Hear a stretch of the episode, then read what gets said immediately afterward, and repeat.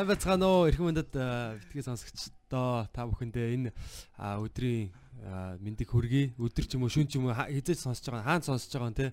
Тэгээд та бүхэндээ мэд хүргэе.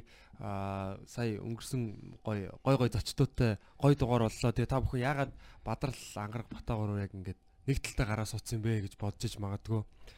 Тий. шалтгаан байгаа тий. Тий нэг шалтгаан байгаа. Ширээ хөрөлцөхгүй байна яг үндэ тий. Тий тэгээ олон зочд ирсэн байна. Бидний эсрэг талд. За тэгээд 41 дэх дугаар тий. Тэгээ та бүхний бичиж байгаа 41 шүү тий. Тэгээд та бүхний нөө бичиж үлдээж байгаа комментуудыг бол харж байгаа. Тий зүгээр харж байгаа шүү. Тэгээд бичээд байгаарай. iTunes дээр гоё үнэлгээнүүдээ өгөөд байгаарай залуусаа. Тий гой гой юмнууд болж гин. Тэгээд манай клубийн яг эргэн тойронд гэх юм бол бид нэр яг live from UB comedy цувралаа а сая өнгөрсөн 7 хоног ингээд цацж эхэлсэн байгаа. Тэгээ одоо ч 2 дахь өдөр шүү дээ. Тэгээ өнгөрсөн 7 хоногоос цацж эхэлсэн. Тэгээд Innovation Didish Look TV-гээр а үзээрээ 40 гаруй уран бүтээлчд оролцсон юм гоё цуврал нэвтрүүлэг байна. UB comedy-гийн гоё шоу байна. Тэгээд 7 хоног болгон бид нэр цоошин сэдвүүдээр шууд шинэ контентууд гаргаж байгаа. Энүүгээр бас одоо stand up comedy-гийн нэг онцлог те шууд хурдан ингэж халуун дээр нь шоглдог одоо тэр онцлог талыг бас харуулж байгаа. Тэгээд үзхийг хүсвэл манайха яг одоо Look TV гадаадаас үзэж байгаа бол Монголоос үзэж байгаа бол Didish эсвэл Innovation-ээр үзээрэй. Окей, рекламны пауз дуслаа. За тэгээд өнөөдрийн зочдоор бол бас их сонирхолтой хүмүүс ирсэн байгаа. А манай охин бол яг бас бомбартай гэдэг ном их дуртай. Тий, тэгээд энэ номын зохиолчтой одоо энд ингээ сууж яана гэж бол төсөөлж байгаагүй. А ихтэй өөртөө бас манай шоуг бас үздэм байлээ. Комедигийн шоуг. Тэгээ бид нар бас одоо хамтарч ажиллах талаар тий бас юм гоё Монгол контент хийж байгаа одоо мундаг хоёр а уран бүтээлчд ирсэн байна. Тэгээ хөрцөн ирсэнд баярлалаа. Та бүхэн та бүхний өмнө а зураач одоо Эрдэнэ хоёр тэгээд продюсер Тамира нар ирсэн байна. Сайн байцгаана уу? Аа сайн байцгаана уу. Сайн баярлалаа. За Уул нэм дарга хүмүүс биш л дээ. Тэгээд энэ нэвтрүүлэг нь эхлэх гээд тэгээд урдуур ингээд сурчлагаа яваад хахаар дург урч юм. Аа. Шууд тэгээ ямар ч юм сурталчилгаатай байдаг болсон. За тэгвэл шууд сурчлагаа эхлэх үү. Шууд кофений сурчлагаа эхэлчих гээ тий. За тэгээд ойрд уран бүтээл уран бүтээлийн амьдралаар юу байна да сонь сайхан уран бүтээлийн амьдралаар юу байна да чи одоо юу гэсэн ч үгүй. Гэхдээ тий сонь сайхан юу гэж. Энэ сонь сайхан юу байна да одоо уран урлагийн хүмүүс ч одоо хоорондоо тийм л юм асуудаг юм шүү дээ. Гэхдээ яг сонин сайхан гэвэл одоо сая би яг нэр энүүхэнтэйгээ хэлэхэд энэ копины үр аа тэгээд энэ навчны цай гэдэг. Цайны навч. Тэгээ би цаа инглээ. Энийг анх одоо жишээлх юм бол нэг хүн кофенд мөсгийгээ дуусна л байна л да. Энэ бүр шууд сурчлага биш шүү. А зүгээр шууд би нэг уншиж байсан. Тэгсэн чинь тэр кофе ийм кофений газар манад бэд юм байна. Би тэрийг одоо чинь өнөөдөр л мэдчих. Тэгээд цаа аваад дууж байгаа та хэд тэр аваад ирээд аваад ирэхгүй юу? Тэгээ шалтгаан нь юу вэ гэсэн чинь энэ үнэхэр гоё амттай. Би бол нөгөө нэг Монголын кофе чинь дандаа л солонгосчууд хангадаг гэж бодцсон байсан байхгүй. Тэгсэн чинь сонингүй л энэ надад өнөөдөр айгүй хамгийн одоо зүг. Тийм энэ чинь сонин санагдлаа. Калифорниас гаралтай тийм. Энэ ингээ Америкт одоо бараг 50 жил болж байгаа юм. Тэгээ тэр монад байт юм байна. Тэгээ би зүгээр хамгийн гол нь миний хэлчихсэн комент болохоор Монголд ингээд жижиг уулсан юм шиг мөртлөө юм юм байх юм гэж аахгүй. Тийм шүү дээ. Тэрний нэг нь одоо UB comedy нөгөөх нь одоо шинэ комикс хийж ин гэх юм те. Бодоход манайх шиг юм жижиг уулсад шаардлагагүй юм шиг те. А гэхдээ ингээд юм юм байгаад идэг. Одоо за Монголын тэр нь хаана вэ гэхлээр нэг хүн гараад ирдэг тий. Тэр их сонирн байна. Тэгэхээр бас юм юм нь бүрдсэн. Монголын яг тэрүүд нь ирцэн байна тий. Тэгээд юу хүмүүс бол яг бомбартай гэдэг яг цувралаар нь бол маш сайн таних бах. А яг ер нь танаа яг одоо компани тий компани шүү дээ тий. Компани үйл ажиллагаа яг компани яг танилцуулга. Тэгээ ер нь өөр яг нөгөө яаж бас яг ер нь найз болсон юм бэ тий яг сайн дотны найзууд байгаад байгаа. Тийм. Тэгээд энэ комикс дээр нь яаж холбогдсон бэ?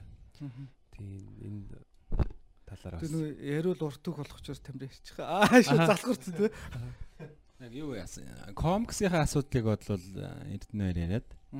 Танилцсан нь бол нөгөө хойх нь учраас. Яг одоо жишээлх юм бол нэг ийм юм байдаг юм байна л да. Аа би яг нэг 2000 он их үед комикс хийж эхэлсэн. Тэгээд э, тухайн үед бол ингээд комик гэд ярихаар хүмүүс нэг сонссон юу л дахиад хэлдэ гэд. Тэгээ нэг э, сэтгүүлч надтай ярьж байгаа 30 минут ярьж ирсэн аа ахахаа гэсэн яас гэж. Яг комик гэж яг юу лээ. 30 минут би бүр комик ярьж дээ. Аа комик бол ийм тийм гэдэг. Тэгээд байдал бол яг нэг тиймэрхүү байсан. А одоо бол бас нэг ийм нэг хүүхдийн зурагтай нэг юм бэд юм шиг нэгээд бас нэг ойлголт нарийд хилээд хүмүүс бас нэг ганц нэг яриаг комик хийгээд ганц нэг комик компаниуд үүсээл ингээ явж ил. Тийм. А комикийн хувьд бол а яг одоо комикийн түүх ярих юм бол манай улс чинь бол бүр социализмын үе эхэлж байхад одоо юу гэдэг феодалын эсрэг мэсрэгч гэдэг юм хуулах сурчлагаатай ийм гэрэн бүслүүр дээр ингээд зурж исэн комикуд байт юм л да. А тэгээ тэрний дараа үеэс бол нөгөө матар хүмүүжилж иршилгээд юм одоо сонин дээр комикуудыг ингээд гаргаж ирсэн. Тэгээ тэрний дараагаас нь бол 90-ад оноос ингээд анхны комик номнууд гарч ирээд тэгээд 2000 оны дундаас цуврал комикуд гарч ирээд а одоо болохоор одоо юу гэдгийг яг комикор дагнж үйл ажиллагаа явуулж байгаа газрууд бас гарч ирээд ингээд үндсэндээ ингээд одоо юу юм Монголд комик бас нэг тодорхой хэмжээгээр ингээд хөгжиж эхэлж байна гэх юм уу салбарын сонь сайхан гээл. Аха. Тэгэхээр дээр үес л ер нь бас байсан яг одоо энэ суртлах хуулийн зорилготой тий. Соёлын давталгаа ч юм. Одоо ерөөсөл кино урлагтай зэрэгцээл, фотографтай зэрэгцээл өдөр тутмын сонд хамгийн анх нэг юм комик стрип гэдэг хэлбэрээр комик үүссэн байхгүй 20 доноос хойш ингээд яг одоогийн төр төрхөө болоод. Тэгээ одоо чинь Бэтмен сая 80 нас хүртэл шүү дээ. Хөөх тийм хөгшин хамгийн хөгшин баатар бол Бэтмен. Аа тэгээд Японд одоо энэ манга гэдэг чинь 40-од оноос хойш хөгжөөд одоо ингээд бүр Францын 2000 онд Францын толь бичгтэр комиксос салбарсан зүйл шүү дээ. Тусдаа манга гэж юм баг тусдаа гэж зүйл гэж орсон бэл. Тэр үндсэндээ ингээд одоо юу гэдэг комик хөгжөөл олон төрлөөр хөгжөөл манга болтлоо хөгжөөл манга дэлхийн нийтэд хүртлээ хөгжөөл. Аа тэгэл одоо тэр хөгжлийг хөгжлийн чинь бол хүн төрөлхтний бас нэг соёлын хөгжил шүү дээ. Энэ хөгжлийг Монголынхаа одоо хөрсөн дээр яаж буулгах вэ гэдэг маш тавчаар хэлэх юм тийм ажил хийж байна. Аха. Та анх яаж багасаа зураг зурх дуртай байсан уу? Яаж одоо аха энэ Уу яг ер нь бол би сандын яг нэг дөрөв настайгаа сандаг гэж үзвэл яг зураг зурх дуртай хөгтөсөн байхгүй. Аа зүгээр яг тодорхой шийдсэн бол би 2 дугаар ангитай ерөөсөө л хүүхэлдэйн кино хийдэг, комик зурдаг хүн болъё гэж бүр шийдсэн байхгүй. 2 дугаар ангитай. 2 дугаар ангитай. Шалтгаан би нэг зургийн дугууланд ороод бүр сэтгэл маш ихээр хөдлөөл. Тэгэл комик чин болыг шийдэл.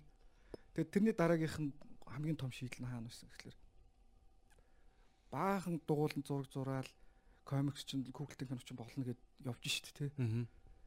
Тэгээд 10 жил төгсөөл сургуульд орохолсон чинь манад комикийн сургууль гэж байхгүй. Комикийн одоо компани студи гэж байхгүй За тэр нь Америкт ч юм уу Японд ч юм уу байдаг. Тийм зүйл бол хувирчихгүй. Тэгээд би ч бодно өстэй хүүхд тахасаа мөрөөдсөн. Тэгсэн чинь Монгол тэр нь байдаг. Одоо яах вэ? Тэгээ би үндсэндээ за за би өөрөө хий гэж бодоод. Тэгээд нэг 20-оос нэг 30 нас хүртэл ер нь комикоор яваад үзье. Тэгээ яавал харамсах зүйлгүй дараа нь олон улсаар яг суралцаад Гүү ер нь тэгэл би шууд эндээс эхэллээ шүү дээ. Аа Монголоос. Тий. Тэгээд үндсэндээ би ч одоо нөгөө яг дуртай гэхүү хийн гэсэн юмараа явж байгаа хүмүүсийн одоо жишээ болоод байгаа байхгүй. Ялангуяа. Тэгээд би ч бүр сая нэг реклам реклам төртөл тоглолоо шүү дээ. Тгээс эхэлсэн хүн. Аа. Аха. Тиймэрхүү. Зөө зөө. Монголд тэгэхээр яг одоо яг комик сонирхдаг залуучууд бол яг ингээд эргэн тойронд харангууд бас байгаад тах шиг байгаа. Одоо Японы ялангуяа те манга, аниме нэрээр дамжуулаад Аа тэгээд одоо за комик нь үздэг юм гэхэд комикоос гарсан одоо кинонууд жишээ Marvel те DC Comics гэл те эднээс гарсан юунууд бол бас их том манай залуучууд бол Batman гэхэд бүгд л мэдчихэдэг те Тэгэхээр яг бол ер нь ингээд нэг мэддэг юм шиг мөртлөө бас яг сонирх ер нь таны яг ингээд харж байгаагаар ер нь хэрэг сонирхчт байна. Ийм л юм байна л да. Яг одоо комикс бол мэдээж яг нөгөө бид нар шин тутам ингээ яг манад хөгжиж байгаа тийм зүйл байгаа байхгүй. Аа ер нь манайх хүүхдийн контент гэдэг зүйл нь өөрөө орхигдсон. Тэгэхээр одоо жишээ нь бид нар ингээд нөгөө 600 мянган хүүхдтэй шүү дээ. Тэдний чи оюун санааг контентээр л хангадаг юм байна л да. Хичээл ном, ээж аавын хүмүүжил уламжлаас гадна. А тэгэнгუთ а контентийг хэн хангадаг вэ гэхэлэр Америк буюу эсвэл Япон ч юм уу эсвэл контент хийж чад дэлхийн нийтийн контент манай хүмүүсийг ингээд хамарчдаг. Аа түр асууж штэ яг одоо комик хэрэглээ хэрвээ гэдэг. Одоо танаа үеэс доошоо бол бүр битүү комик хэрэглэнэ. Манга үзэн, аним үзэн, мэдгүй юм байхгүй. Тэгээд товчоор хэлэх юм бол яг энэ орон зай чи өөрөө маш том одоо зах зээл гэхүү маш том хэрэглэгчтэй байгаа байхгүй. А тэрийг гадны контент тэр чигээр хангаж байгаа. А одоо бол бид нэр жоохон ч хордлого хийж үзэж штэ бомбардаа гэх юм уу эсвэл одоо мамууч гэдэг юм уу ингээд тодорхой тодорхой төслүүд ингээд явж үзэж штэ тий. Энэ нь бол юу гэсэн үг вэ гэхээр бид нар аль хэдийн өөрсдөө ч мэдэхгүй хүүхдийн зах зээлээ гадныхад тавиад өгцөн. Оюун санаагаа тэр чигээр өгцөн. А тэгээд одоо бид нар буцаагаад тэр орон зайн дээр ингээд орох авах гэж тий. Тэгээ орох. Тийм л ажиллаж байна. Яг гоо тэгээд манга комик манга энэ төрлийн нэг давуу талыг анзаараад байхад одоо ингээд хүмүүс амар тийм санаа их төрдөг штэ одоо нэг тийм киноны санаа төрдөг аяа гоё. Тэнгүүд яг хүн болгоно мэдээж тэр кино болгох боломж байхгүй штэ. Эсвэл анимашн хийхэд юм бол амар өндөр зардалтай. Тэнгүүд аа манга ч юм уу комик ч юм уу хийгээд сурцсан байхад тэр санаагаа бас ингээ хүнд хөргөхэд илүү хялбар юм шиг байгаа тий. Хордоо. Одоо ийм л онцлогтой би ч барыг тэр зам руу орсон байхгүй. Хүүхэлтэй кино комик хийдэг хүн болъё гэж хагаад Тэгээ ингээ яг амьдрал дээр явсан чинь за би ингээд 20 настай хүн байж л шүү дээ. За комик хийнэ, анимашн хийнэ гингут мөнгө нь хаана байгаа юм гэл бүх асуудалтай хин натаа ий хийн тий. За тэгүнгут за ямар ч байсан дууга өөрийнхөө одоо юу гэдэг санааг цаасан дээр буулгаад зохиолоо буулгаад явъя гэж явсан чи 15 жил явчихдаг байхгүй. Тасралтгүй. Аха. Тэгэхээр одоо би эндээс ингээд таарчлаа л да. Одоо жишээ нь бид нар сая сүүлийн 3 жил Хүүхэлтэн киноны богино хэмжээний хүүхэлтэн киноны төсөл хийж үзлээ. Бомбардаа дээр. Японоос мөнгөний осгоод фри продакшны солонгосчуудаар хийлгээд бүр энэ давчирч хийлгээд тэгээ зураг одоо бэкграунд тэгээд хөдөлгөөн энтрийн Тайланд, Индонез, Хятад, Мятад гэж бүр зүсэн зүгээс олдсон. Тэгээ үндсэндээ Монгол хүн яг продюсинг болоод захиалагч болж ажиллаж үзлээ сая. Тэгэн гол би нэг юм ойлгосон шин. Яг комикс чи юм байна гэдгээ. Комикс ч та продюсер комикс ч гэдэг амар сайн ойлгосон нэг хэд хэд юм ойлгож. А хүүхд хүүхд тахаас л кино их гэл амар одоо хүүхдийн кино их гэл мөрөөдлөө шүү дээ тий. Тэгэл тэр мөрөөдлийнхөө төлөө ингээ хойноос яваалаа яваалаа 15 жилийн дараа нэг богино хэмжээний кино хийгээд олон улсын яг ээ зэрэг стандартын кино ихээр боломжинд ирлээ хийлээ эргээгээ харсан чинь тэндээс маш их юм сурч. Яг нөгөө битэр хийж үзэж байгаа учраас. А гэхдээ хамгийн гол ойлгосон юм нь юу гэсэн чинь би комиксэнд 15 жил зарцуулсан Тэгэхээр чи би комиксчл болсон байж тараад хийж чаддаг юм бол сайн шүү дээ. Тий. А нөгөө нэг зүйл нь юу нэхлээр 3 жил зарцуулаад хүүхэлдэйн кино хийж үтсний дараа аа за хүүхэлдэйн кино чинь төсөөлөхөд нэг юм байсан. Би чи олон жил төсөөлсөн ба шүү дээ. Одоо ингээд баг хүүхд байхасаа гэх юм бол би 30 жил хүүхэлдэйн кино хийх мөрөөдсөн шүү дээ. Тэр мөрөөдлөө 3 жил хийлээ шүү дээ. Хийгээд дуусны дараа аа за окей кино ч бас комикс яг өөр юм байна те гэдгээ ингээд анимашн яг нэг ингээд мэдэрч байгаа байхгүй. Аха. Одоо бол би ер нь ямар бодолтой байгаа юм гэхэлэр нэг бүрэн хэмжээний кино руу ер нь нэг хэдэн жилийн дараас орох бодолтой байгаа. Аа гэхдээ бас дахиад комик руугаа ярингууд хүн юун дээр цаг зарцуул түн дээр л мэрэгчт юм байна л да. Сая ингээд би ямар сонголтын өмнө ирсэн бэ гэхэлэр за ингээд цаашгаа киног явах юм яах юм гэдэг юм болчихж байгаа. Аа гингут за бас жоохон бэлтгэл ажил байгаа юм байна гэдэг зүйл юм байгаа тийм. Бидээс юм асуу. Одоо манай үзэгчс тэр бич тэр бас сайн мэдэхгүй л байна л да. Яг одоо гэдэг комикс, аним, манга, аним гурын яг нэг давуу сул талаар нь товчон тайлбарлаад өгч төхөө. Аа ийм байдгийг. Манайх ерөнхийдөө хамгийн гол одоо нэг монголчуудын ярьдаг зүйл гэдэг чинь ингээл тэр ийм энэ ийм гэл ингээл маш ихээр ярьдаг зүйл юу ихлэ одоо контентын талаарх бидний ойлголт янз бүр байхгүй. Одоо жишээлх юм бол нэг их сургуулийн багш баха зохиолч хүн хүүхдийн зохиол хүүхдийн одоо ном сайн хөгжихгүй байгаас болоод манай одоо энэ орон зайн дээр комикс гэж нэг юм гараад ирлээ гэж байхгүй. Монгол Монгол хүн ярьж байхгүй. Тэнгууд энэ нь юу гэсэн үг вэ гэхээр ерөөсөө бид нэр контент агуулга одоо энэ төрлүүдийн талаар ерөөсөө ойлголтгүй л явж байгаа юм бэл. Нэгдүгээр асуудал.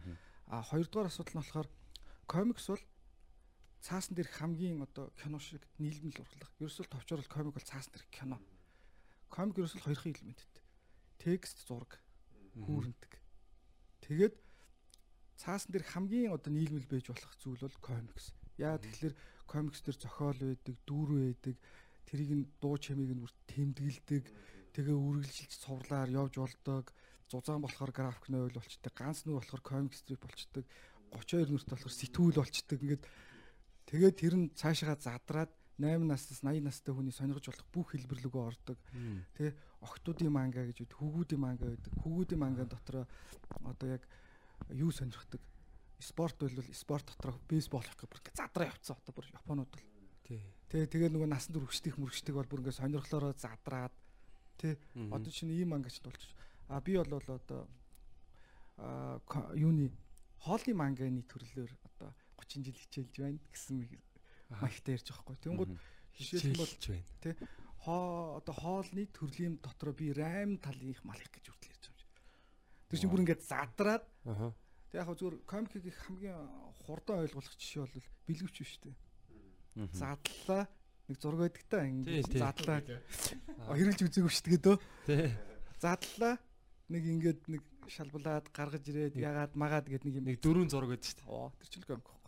Тэгэхээр бол комик бол яг л бидний үздэг телевиз, кино одоо юу гэдэг нь театр гэдэг шиг зүгээр нэг сууг байхгүй.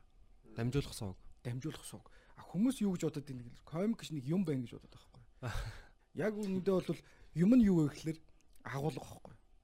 Аа тэрийг авдаг зохиол хэлбэрүүд нь бол сувг байхгүй. Одоо телевиз, кино, ном тий ном бол зүгээр л нэг сувг шүү дээ. Тэгэхээр одоо манай жишээ ном дээр ярьдаг юм бол ингээл дахин шүтэнтэй ном момыг шүтээл суугийн шүтээд байдаг тий. Тэгтэл бол уул нь юмын шүтмөр байгаа байхгүй. Би нөө нэг хин тангадын гасгуутай нэг тааралдал. Танд би нэг юм үзүүлэх гэсэн юм а гэсэн чинь. Мань хөө За чиний юм ихч би үзэхгүй. А зүгээр номыг ч бол үзье гэдэг шиг. Ер нь бол нэг юм байгаа даа. Тэ. Тэгэхээр Тэгэхээр одоо бидний гол асуудал юу байгаа вэ гэхэлэр бид нар ямар агуулга боловсруулад тэрийг ямар хэлбэрээр хүнд хүргэж болох юм гэж байгаа. А нөгөө нэг бас нэг зүйл нь юу вэ гэхэлэр дэлхийн нийт энэ шин 100 жил хөгжүүлээд хүүхдэд ч юм уу хүмүүст хамгийн сонирхолтой байж болдог арга хэлбэр сувгийг олчлоо шүү дээ. Тэгэхээр бид нар энэ технологиг дамжуулаад өөрсдийнхөө хүүхдүүдэд эсвэл өөрсдийнхөө улсыг сурталчлахад энэ суугийг ашиглах хэрэгтэй л гэж. Аха. Миний харж байгаагаар болохоор аашлаа аа яг тэр нөгөө жоохон хүүхдүүд би ч одоо 5 настай охинтой. Тэгээ тэр манай охины одоо тэр оюун санаан дээр ерөөсө дайн өрнөд байгаа байхгүй ерөөсө байлдаад байгаа байхгүй. Тэгээ поророч орж ирж гин, Элсач ороод ирж гин те. Одоо юу гэдгийг ингээл хүн бол тэгэл нэг поророгийн юу пенал дэвтэр одоо юу гэдгийг те зайрмагч баг шиг те одоо Элсагийн бүх юм ингээл одоо Disney те. Тэгэхээр яг тэр нөгөө яг ингээ хараад ангууд тэр сувг нь өөрчлөгдөд байгаа мөртлөө ерөөсөө тэр цаад нэг character одоо чинь Mickey Mouse-ыг ингээд анх дүр дээр сүлжсэн бизнес л гэсэн үг л те. Тий, Walt Disney ингээд нэг зур царандагаар зураал те. Тэгээ одоо Disney ямар аимшигтай том компани болчихв те.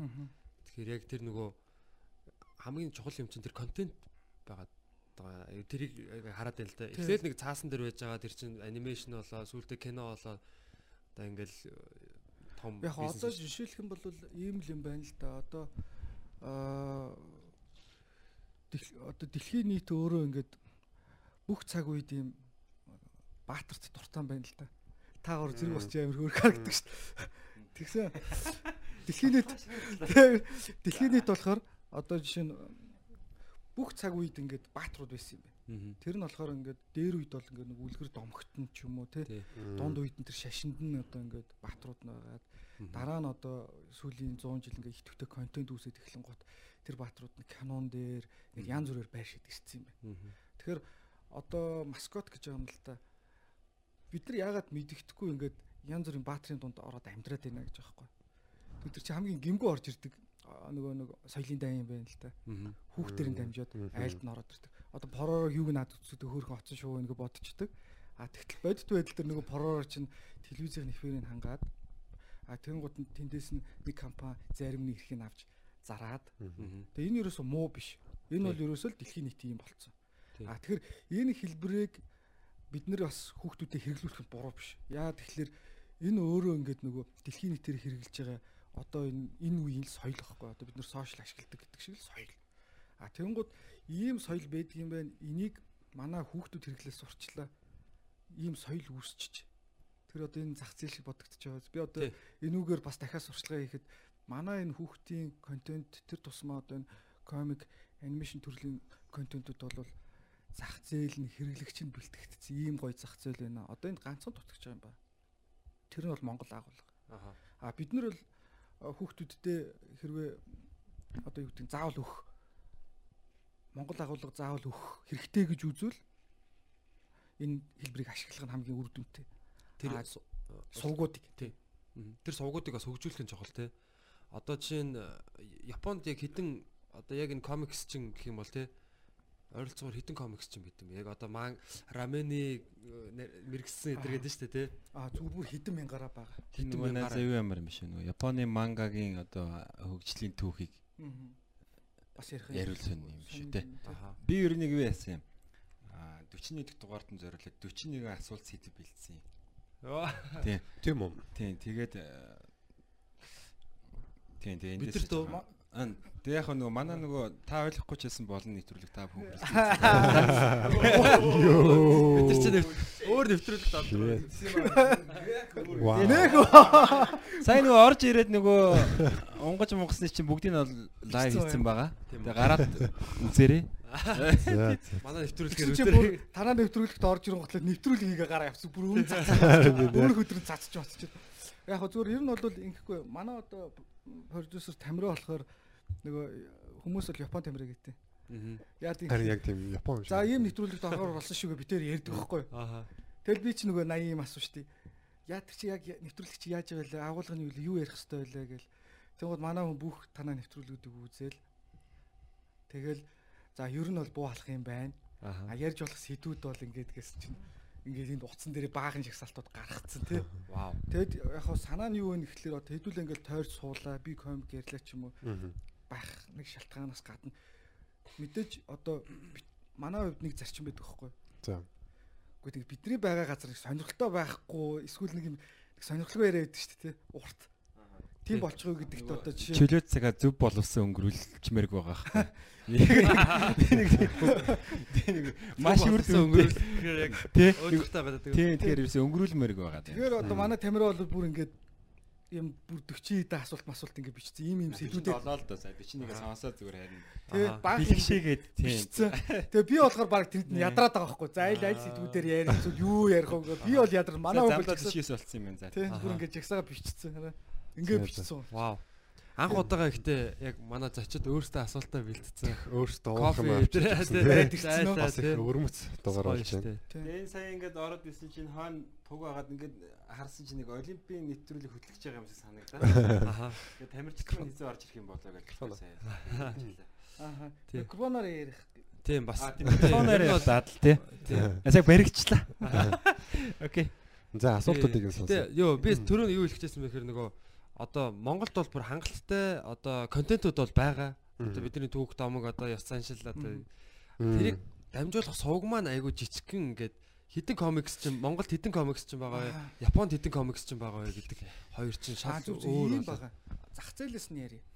Зах зээлээс нь ярих юм бол жишээ нь Япон манга болоод энэ аним дээр суурилсан төрлийн энэ бизнесээс хамгийн одоо орлоготой үед 10 жилд 13 тэрбум долларын орлого олчихсан байхгүй. Үу, дэлхийд дахин руу экспорт. Манай одоо дотоод энийг зүтгэгдхэн одоо оюутлогч орж ирээд манах түүхэндээ хамгийн их нь 13 13 бол 13 тэрбум доллар гэхгүй. Энд чинь нөгөө марч улсаараа нийлээд оюутлах молгоогоо нийлүүлж чаад нэг тэр тэр жил тийм болсон байхгүй. А тэгэхэд Японууд зүгээр л одоо энэ мангагаасаа жилд 13 тэрбум доллар олдог гэж бодохгүй. Вау. Тэ тэгэхээр бас эн чинь маш том зах зээл. А нөгөө талд нь одоо манай Батай тэгж штт ингээ нөгөө бид нар ч айгүй их юм контент байгаа юм биш үү? Аа тэгээд ингээд сувг гэдэг шүү дээ, тэ. Манад одоо сувг айгуу сайн болцсон. Хангалттай болцсон. Тийм үү. Одоо бид нарт хэд өд 90 өд 100 телевиз байна.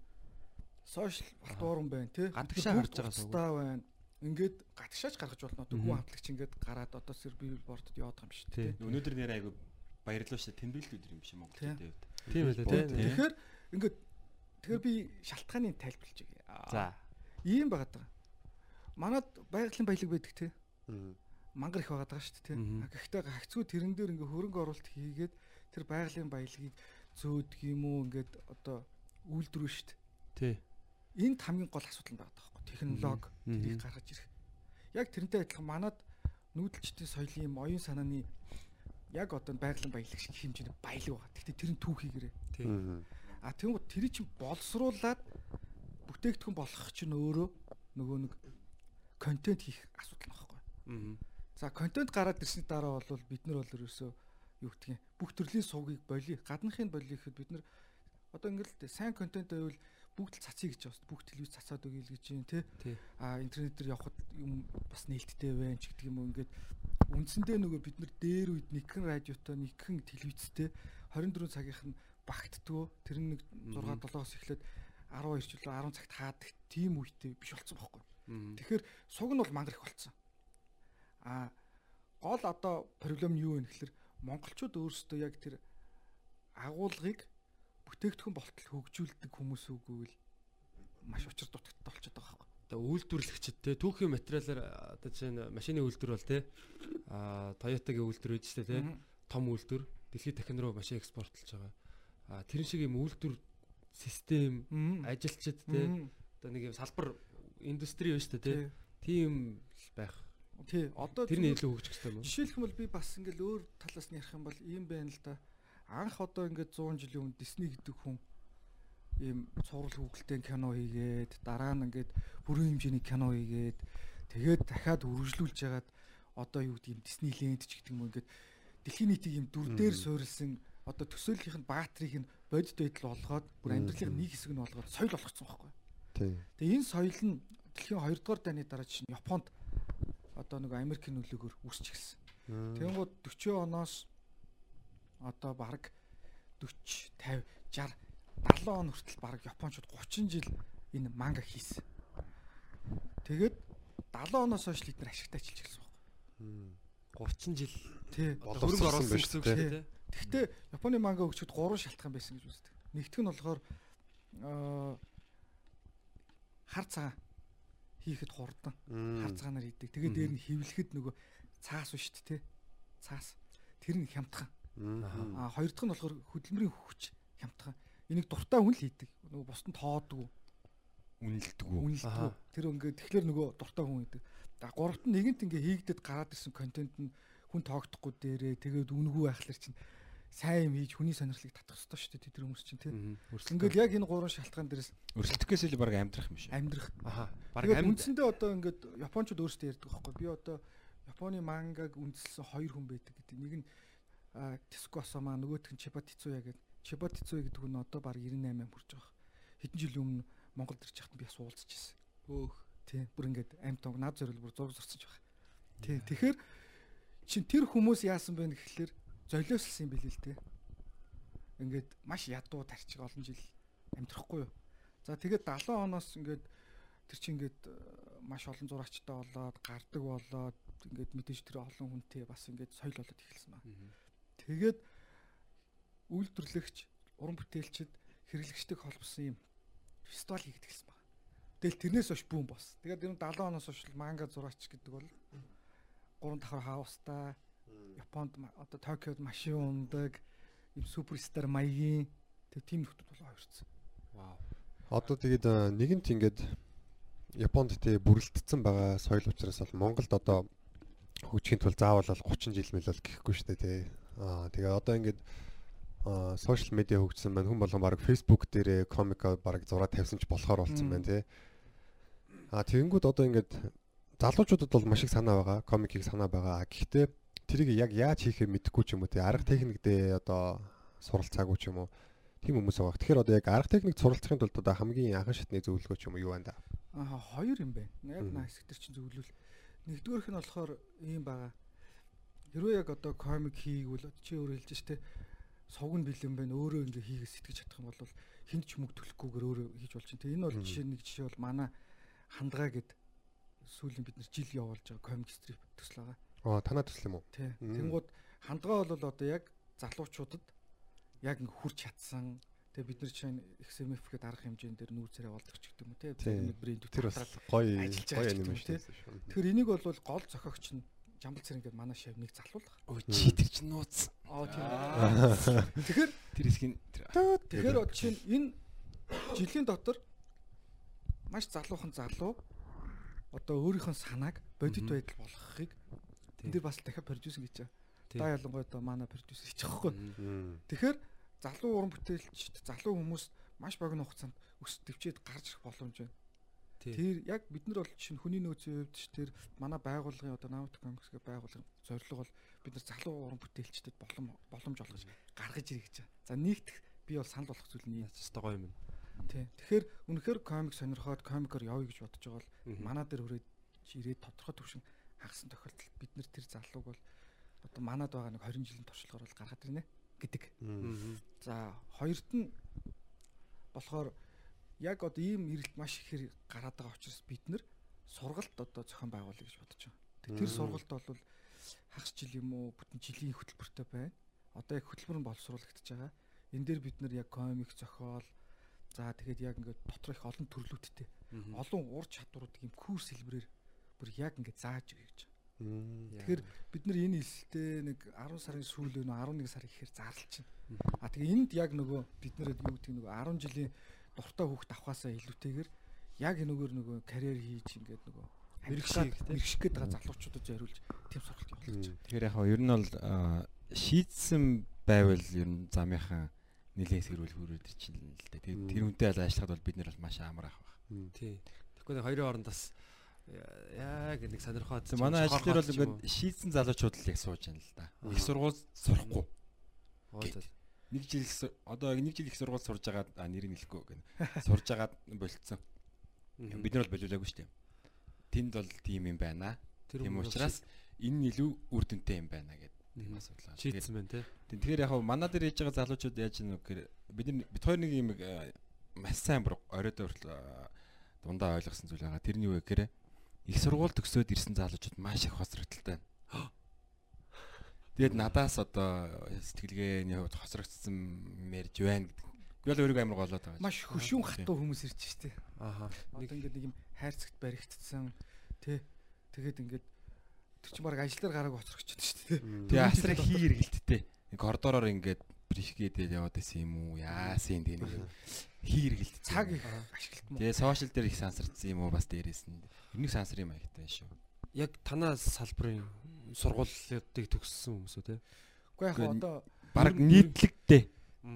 ер нь нийтлэгдээ ялангуяа одоо яг одоо манай салбар гэдэг ихлээр чи одоо манай дээр хинүүс ирдэг гэж байхгүй зургийн сургууль төгссөн хүмүүс дизайны сургууль төгссөн хүмүүс архитектур төгссөн хүмүүс интерьер төгссөн хүмүүс ер нь нэг дизайнтай холбоотой нэг зурагтай холбоотой өгөө бол нэг телевизтэй холбоотой ч юм уу тийм залуучууд их ирдэг аа тэгээд тэд нар чинь нэг жоохон гарын дүү мөтэй байх гэдэг шүү дээ Мм. тэг надаас залуучтай хамгийн их асуудаг юм юу гэж комик зурлал хэдэн төгрөг болтой а ихний асуулт Яа, буруу.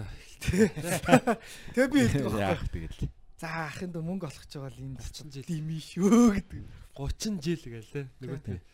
Тэгэхээр яг нөгөө одоо яг зурдаг те гоё ингээд юу сэтгэдэг тим залуу байлаа гэхэд одоо продюсерийн үүрэг энэ дээр бас орж ирж байна л та. Мгм. Яг одоо хандгай бол одоо танад төслөгөж штэ те. Тэгэхээр яг продюсер юу н энэ дээр яг ямар үүрэгтэй байд юм бэ? Яг ач холбогдол нь юу юм те? Ямар төвшнөөс ямар төвшнөлөө хүргэж болох юм? Бас чухал байгаад нь штэ. Зөв зөв. Уу яг хаа одоо энэ дээр би жишээ нь продюсерийнхаа өмнөөс хариулахад ийм байгаа тахгүй. Одоо уран бүтээлч яг уран бүтээлтэй анхаарахын тулд цаг хэрэгтэй. Тэр цагийг хэн гаргаж өгдөг гэхээр нэгдүгээр продюсер. А хоёрдугаарт тэр уран бүтээлч тэр маш олон эдийн засгийн байдаг юм уу ингээ маш олон асуудлыг сурчаад тэгээд өөрийнхөө юм хийнэ гэвэл бас амар хурд хугацаа явах гэдэг надад тий. Тэгэхээр продюсер гэдэг э, хүн бол товчоор хэлэх юм бол бүх эдийн засгтаа бөгөөд төсөл нь амжилттай явах бүх асуудлыг шийдэд өгдөг юм байна. На зураг зур. Тэтгэлийн наад уран бүтээл хийгээд өрөх тий. За за ярил сайн ярил бүр сайн продюсер бол таны наа зурагч явна энэ зурагч явахгүй. Тэр хүн чинь юу гэсэн үг гэхээр эдийн засгийн тооцооноос нь ахуулаад нийгмийн одоо уур амьсгалыг хүртэл мэдэрдэг тий. Тэрийг хэрхэн амжилттайгаар ажил хэрэг болох уу гэдгийг чаддаг хүмүүс байдаг. Тийм. Тэгээд яг миний хувьд бол продюсинг ажил хийхдээ одоо юу гэмдэ нэг хамгийн чухал нь бол би бол хувьдаа нэг юм зүйл байна гэж боддог. Сайн эдийн засгийн болоод одоо бизнес хийх юм одоо юм хийх тааламжтай нөхцөл бүрдүүлэхээс гадна ерөөсөө багшийн ажил хийдэг гэж бас хэлж болно. Менторын ажил хийдэг гэж хэлж болно. Тэгэхээр тухайн залуу одоо ингээл нэг 16 таа ч юм уу ингээл залуу орж ирлээ гэхэд тэрийг эхнээс нь ингээд тийм бацаа ингэж харахгүй хүн гэж үзээд за тэгээд тэр дотор гайхамшиг санаа ингээд нөө хисаа сууд нуугдж ийн гэж бас итгээд өөрөө. За тэгээд тэр хүмүүсийг ингээд нөгөө дотроос нь ухаж гаргаж ирээд тэгээд ингээд санааны төвшөнд болоо бүх төвшөнд нэг маш сайн ярилцаад тэнгууд яг нөгөө уран бүтээлчнэр болгон өөр дагаад бүтээлүүд нь өөр идэг тэр тэр гарч ирэх боломж юм их сайн таньж мэдээд тэгэд би бол ялангуяа яаж ажилладаг вэ гэхээр Эрдэнэ хоёр бол жамбал дээр яаж ажилладаг вэ гэхээр хандгаа дээр яаж ажилладаг вэ гэхээр ерөөсөө яамаар энэ л гэж асуудаг. Яамаар байна. Юу өсч чинь? Юу мөрөөдөж чинь? Тэрийг л надад хэлчих. Тэгэл болоо. Тэгээ тэрэн дээр чи хоёлаа ажиллая. Тэгээ энэ бол айгу амар байдаг. Яагаад гэвэл тухайн хүсэж байгаа хүн бол яг тэр тухайн хүсэж байгаа юм надаас илүү сайн харж идэг. Надаас илүү сайн тодорхойлж идэг. Илүү шаналж идэг, зовж идэг, баярлж идэг. Тэнгүүд нь тэрийг би сонсоод яг өөртөө нутагшуулаад Тэнгүүд өөрийнхөө одоо юу гэдэг олон одоо тодорхой хэмжээний хил болоо одоо юу гэдэг менежментийн болоод олон одоо юу гэдэг тодорхойлсон чадрууд байгаа шүү дээ. Тэрүүгээр ингээ гүйлгэн гэсэн үг л дээ. Тэр яг ингээ нэг үйлдвэрлэлийн шат амжилганд нөгөө хүнийг оруулна л гэдэг байгаа. Продюсинг гэдэг чинь үйлдвэрлэж чинь гэсэн үг л дээ. Тэнгүү би бас батаг хараад батаас нэг продюсинг үйлдвэрлээд явж байгаа юм байна гэл. Аа тэгээ нэг нэг өдөр зовлон жаргал. Аа продюсерүүдийн зовлон жаргалыг бас ярих юм болов гэл. Тийм шүү дээ. Одоо комедид яг бас адилхан. Одоо бүр бүр нарийн ярих юм бол бид нар бас яг одоо үгээрээ ер нь бол дүр зураг буулгаад байгаа байхгүй хүмүүсийн толгоон те. Ингээд нөхцөл байдлыг тайлбарлаад яриа л те. Тэгж байгаа тэгээ явжсэн чинь тэгээд тэргээ тэг бүр хандгаа бүр яг миний нэг юг оруулсан байсан шүү дээ те. Стрип хийсэн байсан.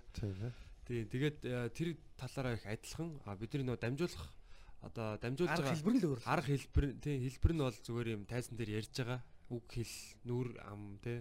Гэтэ яг өнөө дээр одоо шинэ контент одоо ганцаар биш болцсон байхгүй. Хуучин магадгүй одоо ингээд чатарт л очиж чатрын нөхцөлөйг мэдэрдэг байсан бол одоо нөгөө кино янз бүрийн зүйлүүд гарч ирснээс болоод нөгөө нэг чатрын жүжиг чинь ном болгоод комик болгоод эсвэл бүр анимашн кино болгоод ингээд бүр цацж шít. Одоо та жишээлх юм бол ингээд яг одоо оригинал зүйл чинь бол яг комедигөө үзээд пиаво угаад ч юм уу яг тайзан дээр байгаа шүү дээ нэг тайзны маягтай.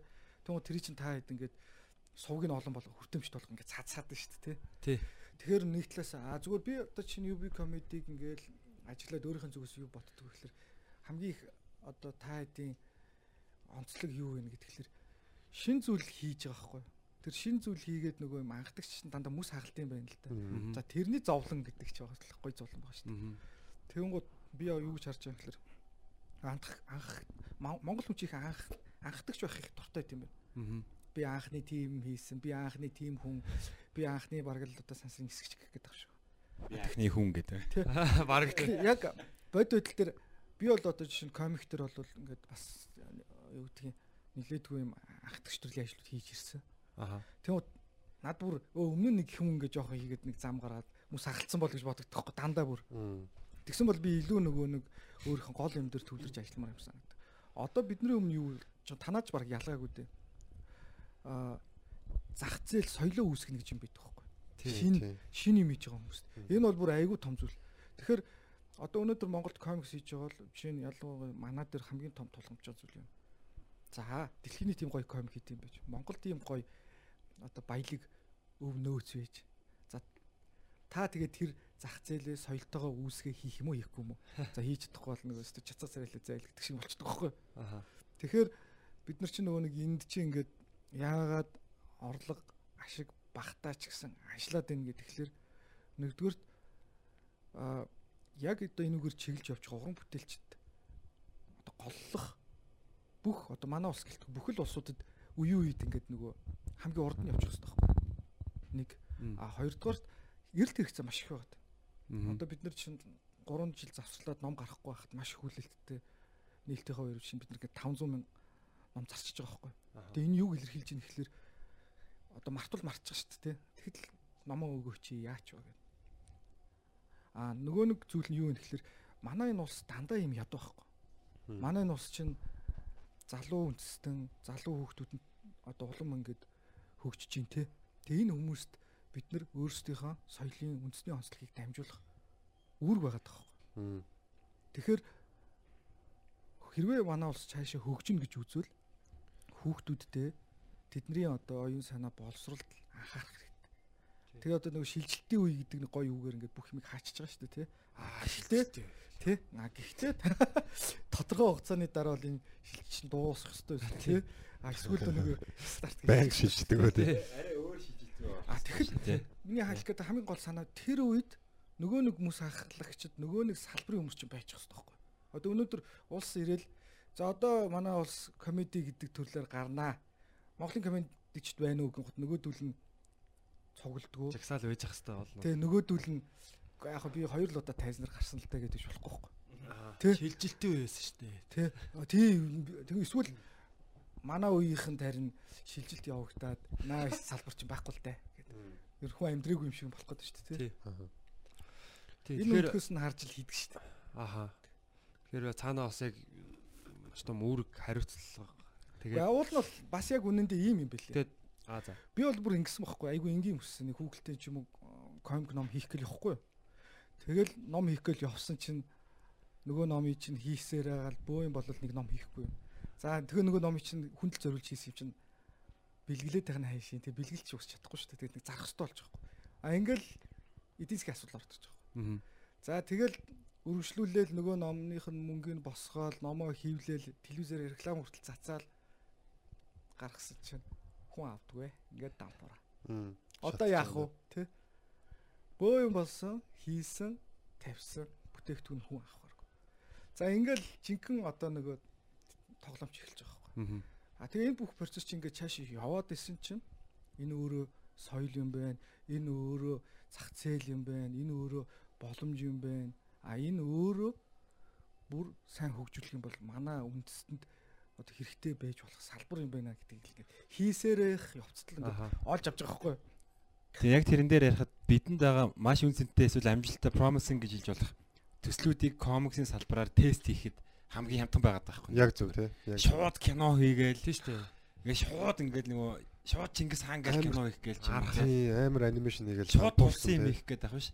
Одоо шинэ Холливуудын Marvel-ийн кинонд одоо яг ид алж ийн л да. Сая ихний сешн ингээд ер нь баг дуусчих шиг юм тийм үү. Тэнгүүд чинь технологийн боломж нь бол яг одоо л яг сая сүүлийн 10 жилд яг гоё ханж ирээд тэгээд тэр нэг одоо комик комеди хүмүүс харсаар гашууд комеди гэдэг. Комикийнхэн тэр нөгөө фэнтезиг нь яг илэрхийлж гарах технологийн чадамжинд ирчээд тэгээ одоо тэр чинь ингээ алаад байна л да. Тэнгүүд кинонаасаа өмнө комикс болохоор илүү нөгөө зохиолтой. Одоо хүссэн зохиолоо ингээ дураараа ингээ илэрхийлж байсан учраас зохиолын хувьд болоод уран бүтээлийн хувьд кино урлагаасаа ялангуяа фантастик кино урлагаасаа бүр хит дахин төрөлцөн яваадсан байхгүй. Одоо энэ алаад байгаа Баатрууд чинь бол 80 жил мөлийн настай байгаа л ингээл тэргэл мэрэд байгаа шүү дээ ер нь. 30 он 60 он 50 он тал аваргууд чинь одоо бидний үзээд байгаа чинь киногоор ингээд визуал үзээд байгаа болохоос биш. Гол одоо нөгөө зүйлүүдийг хийцэн те. Тэрний өмнө нь болохоор ихэнхдээ одоо та нар комик үзвэл шинжлэх ухааны явах байгаа шүү дээ те. Дандаа юм нөгөө хими уруул муруул те. Аалцсан татгуул хорон санаатай эрдэмтэн те. тэдний чи арталт юу байсан бэ гэхээр нөгөө шинжлэх ухааны нөгөө онлайн нээлтүүд мэлтүүд гэдэг байхгүй ийм онлайн хувьд бол пицгийн хувьд химийн хувьд ийм байх боломжтой гэдэг ийм онл. А нөгөө талд нь төсөөлөл. Тэг хүмүүсийн нисэх юм уу магадгүй одоо супер хүчтэй байх ч гэдэг юм уу тэр олон төсөөллүүд. Тэг эн чинь нөгөө уран бүтээлчтэй холбогдоод контент болоод бэлтгэгдээд ном хэлбэрээрээ бас их удаан явсан байхгүй. Тэгээд байжгаад одоо ингээ кино урлаг руу ороод ирэхлээр нөгөө бүх хүнд ингээд ойлгомжтой юм шиг санагдаад. Одоо бол бид нар яг үннийг хэлэхэд бол хүмүүс айгу зарим хүмүүс айгу дургуул өгдөг юм бэл. Юу? Marvel-ийн дарангууллын дор амьдарч байна гэдэг. Үгүй дарангуулаад байгаа юу? Үгүй яг бид хэд бол таашаалт гараад дарангуулуулж байгаа л ахaltaа. А тэгэхээр зарим хүн бол ингээд айгу цаа гоё өвдөж байна. Тий. Гурыг тийм болж байгаа байхгүй. Тий, тэгээ яг зүгээр манаа дээр ингээд би юу гэж боддөг вэ гэхээр манай одоо хамгийн том одоо баялаг бол одоо эргээгээд харахаар бид нар чинь яагаад бомбардаа хийдэг вэ гэхээр хэдэн мянган жил ингээд монголчууд энэ нүүдэлчд нүүгээд нэг юм амьдралын хөвшил байсан юм байна. Одоо дэлхийн тал нь яг монголчууд шиг нүүдэг бол бид нарт нэг сони биш байхгүй. А тийм үе байсан байхгүй. Тэгээд цаг хугацаа явсаар хагаад ингээд нөхцөлөд өнгөрсөөр хагаад хэдэн мянган жил өнгөрсөн чинь бид нар л нүүдэг дэлхий суудаг болцсон байхгүй.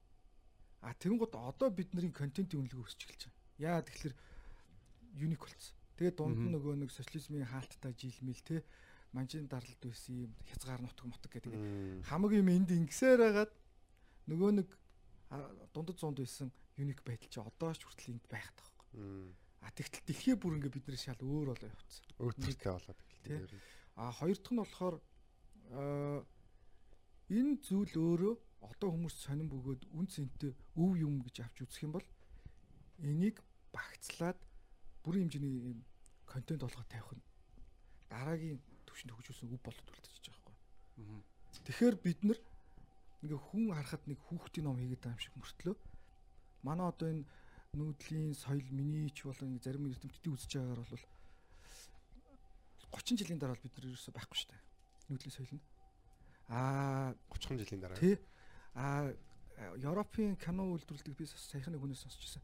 11 жилийн гэж тооцож гаргасан бэлээ. Хаа. Тийм. Тэгэхээр Европын кино үйлдвэрлэл кино хийдэг хүмүүс, баримтат киноны хүмүүс одоо Аа. танаас 11 жилийн хугацаа байна гэж тэр хүмүүс тооцож үзсэн. Оо. Яагаад гэж одоо нэг имээ малаа ингээ хариулж байгаа. Бүх хүмүүс нь хот руу явцсан баг нэг. Аа тэр имээ унаад өгөхлөр мал нь зарагдна өөр хүн амнаа та тий.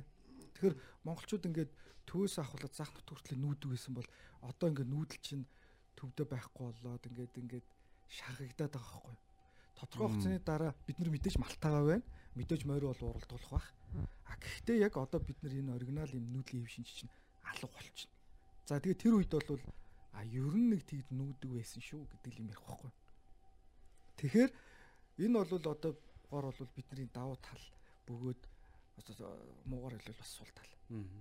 Аа тэгээд энэ зүйл хэрвээ яг одоо юм оригиналаар амьдрал дээр байж байгаа бол яг энэ мөчтөд нь бид нар ядаж контентын дээр авч үлдээ гэдэг нь нь контент хийдэг хүний ажил байхгүй тий. Аа нөгөө талаас нь аа, юу гэж найдахгүй байгаа гэхэлэр одоо бидний энэ хөгжлийн хоорд болон бидний энэ өөрсдийнхөө соёл хандж байгаа хандлагаас аваад үзэхэд бол ер нь байхгүй болох юм байна гэдэг юм байгаа таахгүй. А миний хувьд бол уул нь ингээл зүгээр бодох нэ. Хэрвээ би ус төрч байсан бол гэдэг шиг надад бол гаргалгаанууд харагддгийг. Яг улсын хэмжээнд ингээ бодлогын хэмжээнд авч 20 оны асуулаас яваад. шууд дэвшээ явахгүй те. Тэгээ яг зүгээр гол хэсэг нь юу вэ гэхэлэр аа бид нар одоо ямар ч үндэстнээс бас дутхгүй ийм нөгөө яг газрын дорх баялаг шиг ийм нүүдлийн оюун санааны баялаг байна. А энийг тэгтээ байгаагаар нь бид нар хизээч гаргаад зарж бол амжилт олохгүй. пакэж. Үйлдвэрлэж контент болгож тэгээд гаргана. Тэгэхээр тэр хэсгийн ажлыг магадгүй одоо уулс ингээл маш их юм хийдэг штэ тий. Их юм. Тий. Тэр. Маш их юм хийдэг. Тэгэхээр гэхдээ ингээ олон юмнууд дотроос манай одоо энэ чиглэлийг нэг 5 жил тэрвэд гэвтжүүл манай улс он- онцгой анхаарал тэрвэд гэвчихэд суурн байна. Монгол залуучууд байна.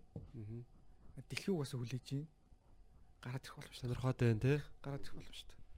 Тэгээ энийг бол баг тод жишээ бол одоо бас л дахиад хүүгээ яриад гоё шүү дээ. Тийм шүү дээ. Ингээл явж байна. Сонирхож чинь те. Яг нэг юм дээр наранзуу ах бас ороод хэлсэн нөгөө одоо нөгөө Аазуудыг бол солонгосууд бол маш сайн таниулсан те. Бүр ингээд нөгөө яг юм царилэг Аз те. Юм нүр мөр пүдэртэй. Тэгжсэн чи яг нөгөө барууныхан чи илүү жоохон юм мужик юм өсөд тэгээ яг нэг тийм мужик Аазуудыг ингээ харсан чинь бүр айгүй шин санагдаа те. Тэ сагал багталтай те. Сахлаа шал дими босч Тий. байна. Яа хоолоо моолоо тэгээ тэр өмссөн зүйлсэн яг тийм бүр нэг яг өөрсдийнх нь викингүүд чиг харагдаал ч юм уу те. Тэнгүүд яг бас оо айгүй экзотик санагдаж байна гэдэг.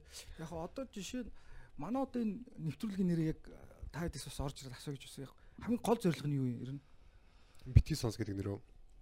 үгүй яг ер нь л ингээл нэр бол би маркетинг гэж харсан. Тий. А юу болохоор одоо ингээд манай одоо энэ ярилцлага шүү подкаст Тий. ярилцлагын нэг юм гол одоо өгөх гээд байгаа мессеж юу ярилж байгаа. За. Окей. Гол зорилго нь болохоор би нөгөө өнгөрсөн жил ингээд өөр усуудаар яваад ингээд комедигаар бас жоохон явж үзлээ л те. Тэгээд яг Монгол залуучуудтайгаа уулзаад тэгсэн чинь нэг залуу ингэсэн байхгүй Лондон төлөвтэй. Би чиний бичлэгийг 16 удаа үзсэн. Нэг бичлэгийг чинь дор хаяж. Тэгээд ингээд бүр миний юг ингээ өөдөөс яриад байгаа байхгүй. Тэгээ бид нар бол ингээ бүр контентээр бүр ингээ цангаж байна. Айгу дутдаг Монгол юмар ялангуяа гадагшаа гарсан монгол залуучууд бол эргээд бүх юм ингээл үзэн гүч ингээл хитгэн юм ягаад дуусчдаг. Тогтмол гардаг контент айгу баг. Тэгээд би өөрөө нөгөө подкаст их сонсох дуртай. Тэгээд подкаст айгу тийм юу баг зардлаар урт хугацааны юм тогтмол юм контент гаргах тийм формат байгаа даа байхгүй. Тийм тэгээ тийм учраас одоо тэгээд одоо нөгөө комедианууд байна Аа тэгээ янз бүрийн одоо ингээд таньдаг бас те. Бас ийм бас уран бүтээлчд янз бүрийн салбарын ах эгчнэр одоо байна те. Комеди ч юм болж байна шүү. Тий. Тэгээд яг энэ энэ ярилцлагууд одоо ярилцлагуудыг бас ингээд түгээгээд гоё эрг те аа үр бүтээлтэй аа тим юмнуудыг яриад тэр залуусыгаа бас одоо жоохон ч гэсэн цэнэглээд ч юм уу те. Тэгээд хоорондоо ярилцаад ойр дотн болоод ингээл гисэн. Ер нь одоо ерөөсөө нэг биеийн татгаар юуг нь сэтгэлийн тат гэдэг шиг ер нь тийм л юм яа. Аа зүг гол нь ярилцах хэрэгтэй дээр л гол нэг буу хаална би бол зүйл ойлгосон юм тийм үү. Яг хөө ингээ нөгөө бодогцсон юм болохоор ингээ нэвтрүүлэг болгон чипс хийх янз бүрийн биш тэ. Тэнгууд одоо жишээлх юм бол ингээл зарим нэвтрүүлгийн зорилго нь ус төрийг илүү ярих хэрэгтэй ч үгүй юм уу эсвэл зарим биш нэг янз бүрийн бас нэвтрүүлэгт урьхаар нь бас нэг царимэрэг харуулж ивэл ном зарагдах юм болов гэж бодоод орчихсон байхгүй. Тэгээ тэгэн гут ингээд нэвтрүүлгийн зорилгод байгаа шүү дээ тий. Тэгсэн чинь би ингээд нөгөө амар гоё энгийн юм уу эсвэл яг залуучуудын асуудал масуулыг ярих хэвээр нэвтрүүлэгт орж ирсэн нэ. Comic Hall гэж идэхтэй нэг лайта баг. Тэгэл comic чи хараад ийм байхгүй юу гэл ингээл яриад идэхтэй ажиллаад яриад идэх ч юм уу тий. Гүү тийм байхгүй. Яаж юм бол бодохгүй гинт цай. Аа. Ер нь тэгэл залуучуудад бас ингээд таны одоо энэ урлаг байна ингээд ийм танил таниулж байгаа чинь бас айгүй хэрэгтэй байхгүй. Яг гэвэл бидний одоо ингээд подкаст сонсоод сууж байгаа залуучуудын дундаас магадгүй нэг агууллаг те анимашн артист ч юм уу гарах чинь билүү таны яриаг сонсоод те. Тэгэхээр таны яриа бол хэрэгтэй л те. Аа жишээлх бол ингээд залуучууд гэдэг их юм бол би ч бол гайгүй залуу хүн шүү дээ уулна те. А гэхдээ зүгээр ингээд залуучуудаа хэлэхмээр ч юм уу эсвэл магадгүй дүүнертэй хэлмээр юм айгүй хөөд гин жишээлх юм бол одоо би тэгэл Аа шууд сургаад эхэлчихгүй тий. Сур сур бас. Яг энэ яг энэ хэсгээс хойш бүр ингээд үзэлт нам ундаг тий. Зүгээр яг хэлмэр санагдаад идэг юмнууд бол бийдэг л да. Яг зүгээр жишээлх юм бол одоо юу ярьж болж ийн гэх тэгэнгуут. Манад нэг ийм хэсэг хүмүүс бас байгаад байна. Одоо ингээд урам зориг үг мотивашн үг гэдэг сэтэл үг гэл. Тэгэнгუთ манад болохоор нэг тийм мөрөөдөл ч юм уу урам зориг ч юм юу аявих тэр хэсгийг ярьдаг юм баггүй. Аха. А тэгэнгუთ тэр бол чухал. А тэгээ залуу хүн бол нэг байглаасаа цаанаасаа ингээ хүсч идэг, ирмэлж идэг юм тэр нэг юм дайчин мэч чанар байдаг байхгүй. А би залуучуудад илүү юу хэлмээр санагддаг гэхэл нөгөө одоо яг өөр дөрөө болон энэ туршлагуудаас жишээлх юм бол хөдөлмөрлөх тал дээр манах ингэдэг байхгүй. За чи амар хөдөлмөрлөл амжилтанд хүрнэ гэл яг ясан өндөр зүгээр л ухаалаг хөдөлмөрлүүл амжилтанд хүрэх штеп гэж хэлмээр санагдаад байгаа юм. Угаасаа чи хөдөлмөрлөл ахгүй. Зүгээр их баг хөдөлмөрлөгч бол тийм чухал биш байхгүй. Зүгээр ухаалаг хөдөлмөрлөөсөө гэд би чинь залуу шүү хэлмээр байдаг байхгүй. Тэгэхгүй болохоор маш муухар ингээд ажил хийснэ дараа нь стресстэй чинь тэр тий.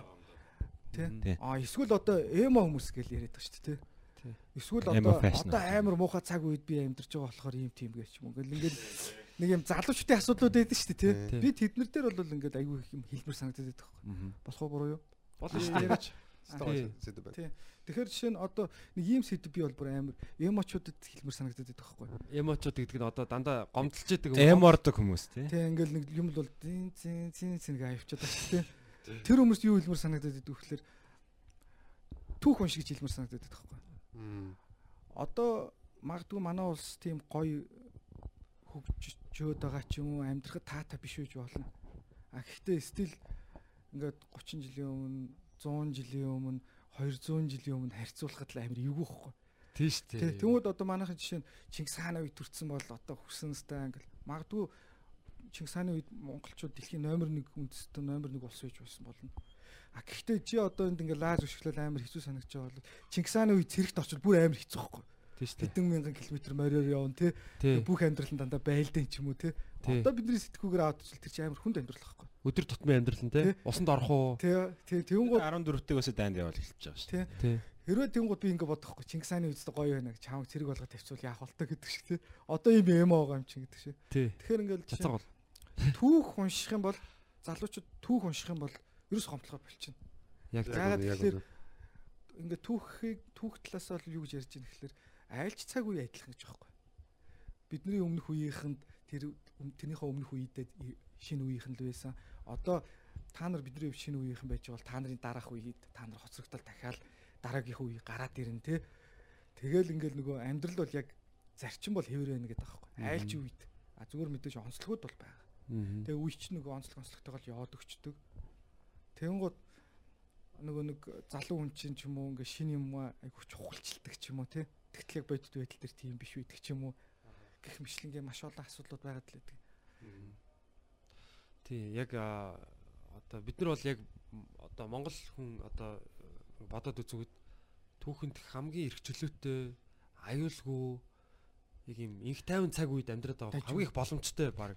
Тий. Тийм байна. Энэ бол баг дэлхийгээр аяж магадгүй шүү. Тий, ер нь дэлхийд Тэгээ бид нар тэгэхээр од- одоо байгаа юм чамлаад юм эсвэл нөгөө нэг жаргал даахгүй шиг нэг тэнэгтэй дэвэл одоо байгаа үн цэнэ энэ олдсон зүйлийг Гүйцэд ашиглахгүй л сайн мэдхгүй ашиглаж чадахгүй ингээд тэнэгтэй байх юм бол а, юм чин заавал нөгөө сайжирж явах сайн болохоос албатай биш нэг уналт бол байж байж болно шүү дээ. Тэгэхээр нэг сайн нандинахгүй бол бас хамаагүй бас яахгүй.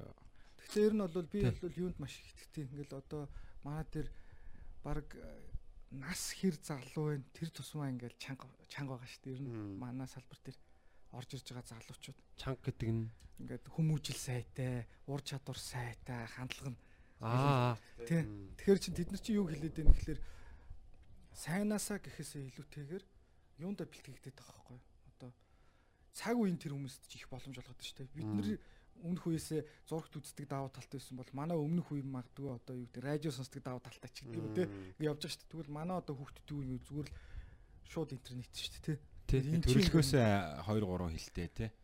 Тэгэхээр цаг үеийн энэ давуу байдлаа өөрийгөө одоо юу гэдгийг ингээд нөгөө мундаг байна гэж бити залуучууд минь одоо андуураарай харин ч бүр энэ давуу талыг нөгөө дээрээ суурлаад одоо Амжиж амжиж юм хийхгүй бол бас хоцрогдчиход л тэгэл ах нарын төвшин дээрэл зарим ах нарыг харахаас өмнөөс нь бас харамсдаг. Мм. А бас бит хоёроос жоохон муу ойл ах дүүнераас бит хоёрыг хараад бас харамсах юм бэлээ гэж бодоод энэ нэрээ бүтэхгүй. Тий, Тэгэхээр бүр яг одоо энэ боломжийг шүүсийн жиг гэж авах хэрэгтэй байгаа даа тий. Аа. Зүгээр энэ нөгөө ингээл сошиал медиа ч гэдэг юм одоо нэг юм хэрэглэгч байгаа даахгүй. Энийг яг сайн ухамсарлаад эн чинь ямар боломж биднэрт олгоод байгаа юм те. Мгм. Энэгээр бид нар юу хийж болох юм? Дэлхийн нийтэд ингээд шууд харилцаад ингээд болж байгаа үе дээр би юу хийж болох юм? Тэгээд би бол яг амар хариуцлагыг мэдрэгдээд байдаг байхгүй юу? Яг тэр би айгүй бас юм боломжтой байгаад байгаа. Одоо ихэнх Монгол одоо миний англи хэл бас аваад ажгүй байна те. Одоо англи хэлтэй хүмүүстэй бол шууд ярилцж гин мэдээллийг авч чадчихээн. Би смартфонтой байна. Тэ одоо ингээ би өөрийн гэсэн чаналаар бас хүмүүст хүрж болж гин гэдэг юм те. Энэ бол бүр маш би баг Монголд ч илүү баг одоо топ топ хэдэн хувийн процентын одоо тим юунд орчод байгаа гэж хараад байгаа. Тэгээд тий хэрээрээ надад илүү хариуцлага ирж байгаа. Одоо Spider-Man-ы with great power comes great responsibility гэдэг шиг. Аа тэр хэрээрээ бид нар боломжгүй байгаа хүмүүстээ тэр боломжийг олгох ажлуудыг хийх. Одоо чинь ингээл яана л да. Аа ер нь бол манай байгууллага бол яг бит хоёрын байгууллага ийм бодлоготоор авч яваад байгаа. Юу гэхээр Эрдэнэ баяр дээр одоо шинэ яс суйрлал ярил л да. Эрдэнэ баяр дээр бол маш олон контент IP-нууд байгаа. Одоо хийгдсэн, хийгдэж байгаа, хийгдэх гэж байгаа ч гэдэг ч юм уу. Тэгээд эхлээд бол би энэ салбарт шинэхэн орж ирээд тэгээд ер нь чаддаг юм а хийнэ гэж явсан. Тэгээд та товчхондоо хэлэхэд бол Эрдэнэ хоёрын Эрдэнэ хоёр болоод одоо түүний төсөл дээр бүх юмыг туршия. Одоо бүх юу юу хийж чадна. Юу юу хийхийг одоо төсөөлж чинь тэрийг бүгдийг нь хий. Тэгээд а тэндээс ингээ алдаа оноо зөндөө юм болно. Тэр туршлагыг маш сайн суралцаад дараагийн үед нь шууд тэндээс ингээ хэрэглэн гэж юм. Тэнгүүд нь Эрдэнэ хоёр одоо жишээ нь тодорхой төвшөнд одоо манай бит хоёр ингээд эхний ээж тодорхой төвшөнд нэг зарим нэг зүйлийг 5 жил ч юм уу 8 жил хийжсэн бол бит хоёрын дараагийн хүмүүс одоо гаргаж исэн хүн бол тэрийг бол 2 жил 3 жил хүрнэ. Тэрний дараагийнх бол 1 жил. Тэг чинь ийм хурдуудыг бит хоёр ингээ хурдан залгах гад тэг өөрсдөн дээрээ ингээ зөрөгтэй алдаа оноо болоод ингээ хийгээд яваад байгаа. Дараагийн үе дээр ч гэсэн бид нэрийг сайн ярьж байгаа. хэдүүлээ ингээд маш сайн амжилтанд хүрээд энэ тусгай шууд тэрний дараагийнхаа үр ингээд харамлахгүй өгөөд ийн гэдэг Тий. тийм Аливаа салбарын ер нь анхдагчд яг нөгөө нэг юм олимпийн нөгөө нэг юм уулын цасан скейт байдаг шүү дээ тийм нэг тэгшүүрийн тийм ингээ хамгийн уртлынх нь ингээ хамгийн урд явсан тамирч ингээ дандаа хүмүүс ингээ цасын замыг нь цэвэрлээ явдаг тийм араас нь явж байгаа хүмүүс арай бага бартаатай тийм яг тэр шиг санагддаг л да ер нь. Цэвэрлээд явдаг тийм Аа тэгэхээр нэг энийг анхдагчтай ойлгоно. Аа. ч анхдагч шил тийм Уу яг одоо жишээ нь анхдагч хүн байх байна л да. Яа тэгэхээр ийм байгаа тахгүй юмыг ингээд нэг хүн эсвэл нэг хэсэг хүмүүс ер нь ингээд нэг үе авч явдаг байхгүй. Одоо тэднээ үеийнхэн эднээ үеийнхэн гэж ярьдаг шүү дээ. Тэднээ үед нэг юм алтан үеийнхэн кино тэгсэн ч гэдэг юм уу. Тэр чинь нэг юм үе байдаг байхгүй. А үе байж явах тусмаа тэр бол маш сайн. Яагаад тэгэхээр нөгөө нэг бүр үеэрээ тэрийг хийсэн ба шүү дээ. Манай үеийн чинь бүгдээрээ банзан гитар метар гэдэг нэг яриад идэг шүү дээ. Эсвэл манай үеийн чинь бүгд одоо оршилтэй байлаач гэдэг юм ингээд нэг үе яриад шүү дээ. Аа одоо миний харж байгаагаар бол яг энэ цаг үед бол ингээд өмнө бид нар чинь нөгөө хошин шогийн шоугаар ингээд их тийм юу авдаг байлаа шүү дээ. Цэнгэл авдаг байлаа шүү дээ. Үе бүр тэр үеэрээ тэ. Одоо бол нэг юм комеди сонсоол ингээд үеэрээ авч дээ, тэ. Тэр чинь энэ бол чинь магадгүй та нарын үе эсвэл та нар тэр үеийг аваад байгаа байхгүй. Энэ чинь зүгээр байж байгаа ерөөсөө би болоогүй шүү дээ. Магадгүй ингээд та хэд нийлээд хийгээд энэ бата санаачлаа ч юм уу зохион байгуулаа ч юм уу ингээд нэг юм процесс болсон байгаа шүү дээ. Тэгээ энэний чи ард нэг хүний нэг хүсэл ирмэлзэл нэг нойлмос юу мó те шүлс мүлс гэл зөндөл юм явж байгаа шүү дээ. Залгуулаад араас нь яваал те. Маш их шингэн. Тэгэхээр тэр их шингэнүүд чинь нийлээл дараагийн үе руугаа дамждаг юм байна л да. Тэнгүүд нийлээд дараагийн үйлүүгээ шингэнэ. Шингэн бол Тэгэхээр яг одоо бас нэг нөгөө талаас нь ингээ харахаар ийм л юм байлээ. Би өмнө нь ингээд нэг анх ком хийж эхэлж хат юу гэж бодсон бэ гэхээр за би хийхгүй бол манай энийг хийчих واخ гэж боддог байсан байхгүй. Одоо би юус юу ч хүлээх болсон. Яг тий. Яагаад гэж Одоо чинь би тасралтгүй 15 жил ком хийж. Аа. За магадгүй миний мэдгээр хамгийн удаан ком хийсэн үнийг 5 жил ч юм уу 7 жил ч юм уу тий. 3 жил ч юм уу байдаг. А эсвэл бүр надаас ч юм ком хийжсэн хүмүүс байгаа. А гэхдээ тэд нар 1 жил ч юм уу 2 жил ч юм уу ингээ хийж байгаа болцсон ч юм уу ингээ. А тэнгууд аа 100000 цаг дуусгах гэж байна л та. Хүм ямар ч зүйл төр. Тэ 100000 цагаа дуусгасны дараа тэр хүн чинь нэг тухайн зүйл дээр мэрэгчлээ байгаа юм байна л та. Тэр мэрэгчсэн хүн гэдэг бол хамгийн үнэтэй байхгүй. Одоо монголчууд бол ингээл энд тэнд явж байгаа гоё ярьдээ. Аа манайх ч одоо дэлхийн шилдэг мангаач болж исэн болж исэн. Тэгэл ер нь манай дээр нь комикс ахыг чинь даа гэл Тэгээ нэг юм нэг залуу бас нэг уралдаан урлаан төрөлсөн гинлээ шүү дээ дээ. Натаа бүр байгаа байхгүй. Аа за. Өө тийм гоё юм гэл. Тэгээ чи өөд би барилгах чам гэ. Тэгээд зүр явчих байхгүй. Ухаандаа бол манай комиксыг яриад байгаа байхгүй. Их дэлгэрж байгаа нэг залуу шангил нэгэлж авсан байна. Манайх ер нь хөгжөөд байгаа шүү. Аа. Тэгээ тэр бол чинь өөрсдөө гайхуулаад. Тий. Надад намайг яриад байгаа байхгүй. Гэхдээ тэр нь бол надад айгу одоо тааламжтай. Аа. Мэдрэмж төрүүлж байгаа. Аа тэгээд нөгөө талаас нь ингээд бас нэг харахаар ер нь альва зүйл ингээд биднэрт одоо нэг давуу тал болон олд байгаа бол тэр бидний өмнөх үеийнхэн өвг дээдс ингээд бүхэл боломжоор аваад ирсэн юм бэл. Яг энтэйгээ адилхан бас гай гам шиг бас аваад ирж шүү дээ. Тэг ингээд э, үлдээчдэг. Яг тэрэн шиг бид нар дээр ч бас нэг тийм ирд юм бэ. Аа. Одоо жишээлх юм бол сая жилийн өмнөхөн Тамира битэрт нэг сонголт ирж байгаа байхгүй. Японы компани дээр Токиод юм уу Бангкокт ингээд ер нь хамтарч ажиллаад ингээд цааш явал яат юм бэ гэдэг 10 жилийн гэрээч гэдэг тий тодорхой ажлууд ирж. Тэгээд ажил нь юу вэ гэхээр Японы контентийг зүүм даазлал дэлхийд гаргах ажил. Яагаад гэхээр Япон өөрөө контентээ олон улс зарахтаа маш хайр одоо хойроо ханддаг. Тийм үү? Маш хойроо ханддаг байхгүй. Тэгсэн мөртлөө 13 тэрбум болчтой. Өөртөө ингээд нэггүй нь өөртөө хурж ирээд ингээд онгоцоор хурж ирээ аваа авчиж байгаа шүү дээ. Аа тэр мангануудыг худалдаж аваад байгаа. Тийм тийм тийм. Тэнгүү тэдний чинь тэгээд ингээд сууж байгаа байхгүй. Авуул аав гэд. Тэгээд аа мэдээч тэр бол нөгөө хилгүүм японочдын хэлний болоо соёлын барьерийн асуудал л та. Бас тэдний асуудал айгүй. Тэнгүүд нь тэрэн дээр нь монгол хүн маш их тохирох юм байна гэж байгаа юм. Дунд нь. Мм. Тэгээд бит хоёр тусгаалan тийм санал тавиад. Аа. Ээ юу. Яг та нарын хувьд тэр тэ чухал гэж болно л да. Гэтэ энэ амар том бизнес байна гэдэг таахгүй. Аа. Тэнгүүд тэр бизнесийг хийж байгаа юм болохоор Югио гэж мэдтгүү. Мэдэн шүү дээ. Тэрийг хийсэн компани байхгүй юу? Өө за за. Тэгээд нэрүүги бай. Тийм. Тэгээд яг тэр компанитаа бид нар бол ингээд олж ажиллаж байгаа. Тэгээд ялангуяа яг тэр компанийхаа захирал бол гээд Тэр нөгөө контентийн компанийн. Захирал нь бол гэдэг Тийм. компани нэр та хоёрыг. Тий.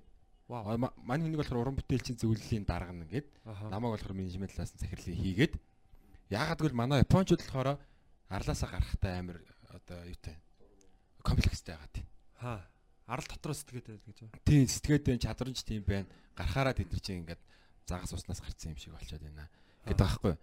Тэнгүүд нь монгол хүн бол тэрэн дээр бол яг күүлэн гэдэг байхгүй. Тэр нэг эхлээд энэний төслүүдээс ингээ ингээ ягаад тэр нийтээд ингээ 5 жил дотор гээд баг тийм ярьж байгаа. Тэгээ яг гэрээ мөрөө 10 жилээр эхэлсэн тий. Тэнгууд одоо жишээ нь аа Урт хугацаа. Тэр ингээд Монголд хийж байгаа төслүүдэд орхиод тэнд ингээд 100% явчихлаар мэдээж Тийшээгээ баг нүүж амьдралаа баг нүүж. тэр шиг нүүл гэж амч. Өө нүгөө тэр Токиод амьдрах уу, Тайланд амьдрах уу, Бангкокд амьдрах уу сонгох гэдэг. Тэгэхээр гол нь хувийн хувьд бол тэр ингээд зарагдчих зарагдчихлаа байгаа нэг хэлбэр шүү дээ тий. Ажил мэдээ чи бүх цагаа тэнд зарцуулна. Нэг 10 жил зарцуулна тий. Өндөр цалин аваад жоохон хувь өвчин тий. Тэгээд дайжгүй ер нь бол тэгээд мэдээж бас олон улсын контент бизнес нэлээд дайжгүй орчиж байгаа. Тэр утгаар их зүгээр. А гэхдээ бид нар нөгөө нэг ихлүүлцнийг ажлууд шүү дээ тий. Одоо би Тий. нэг 108 ном хийн мин. Одоо амжилт хийхгүй бол болохгүй нөгөө нэг 10 тий. нэгэн жилийн дараах асуудал масуудал юу болох вэ тий. Хувийн хувьд ингээд сайхан санал байгаад байгаа хгүй юу? Орлогын хувьд.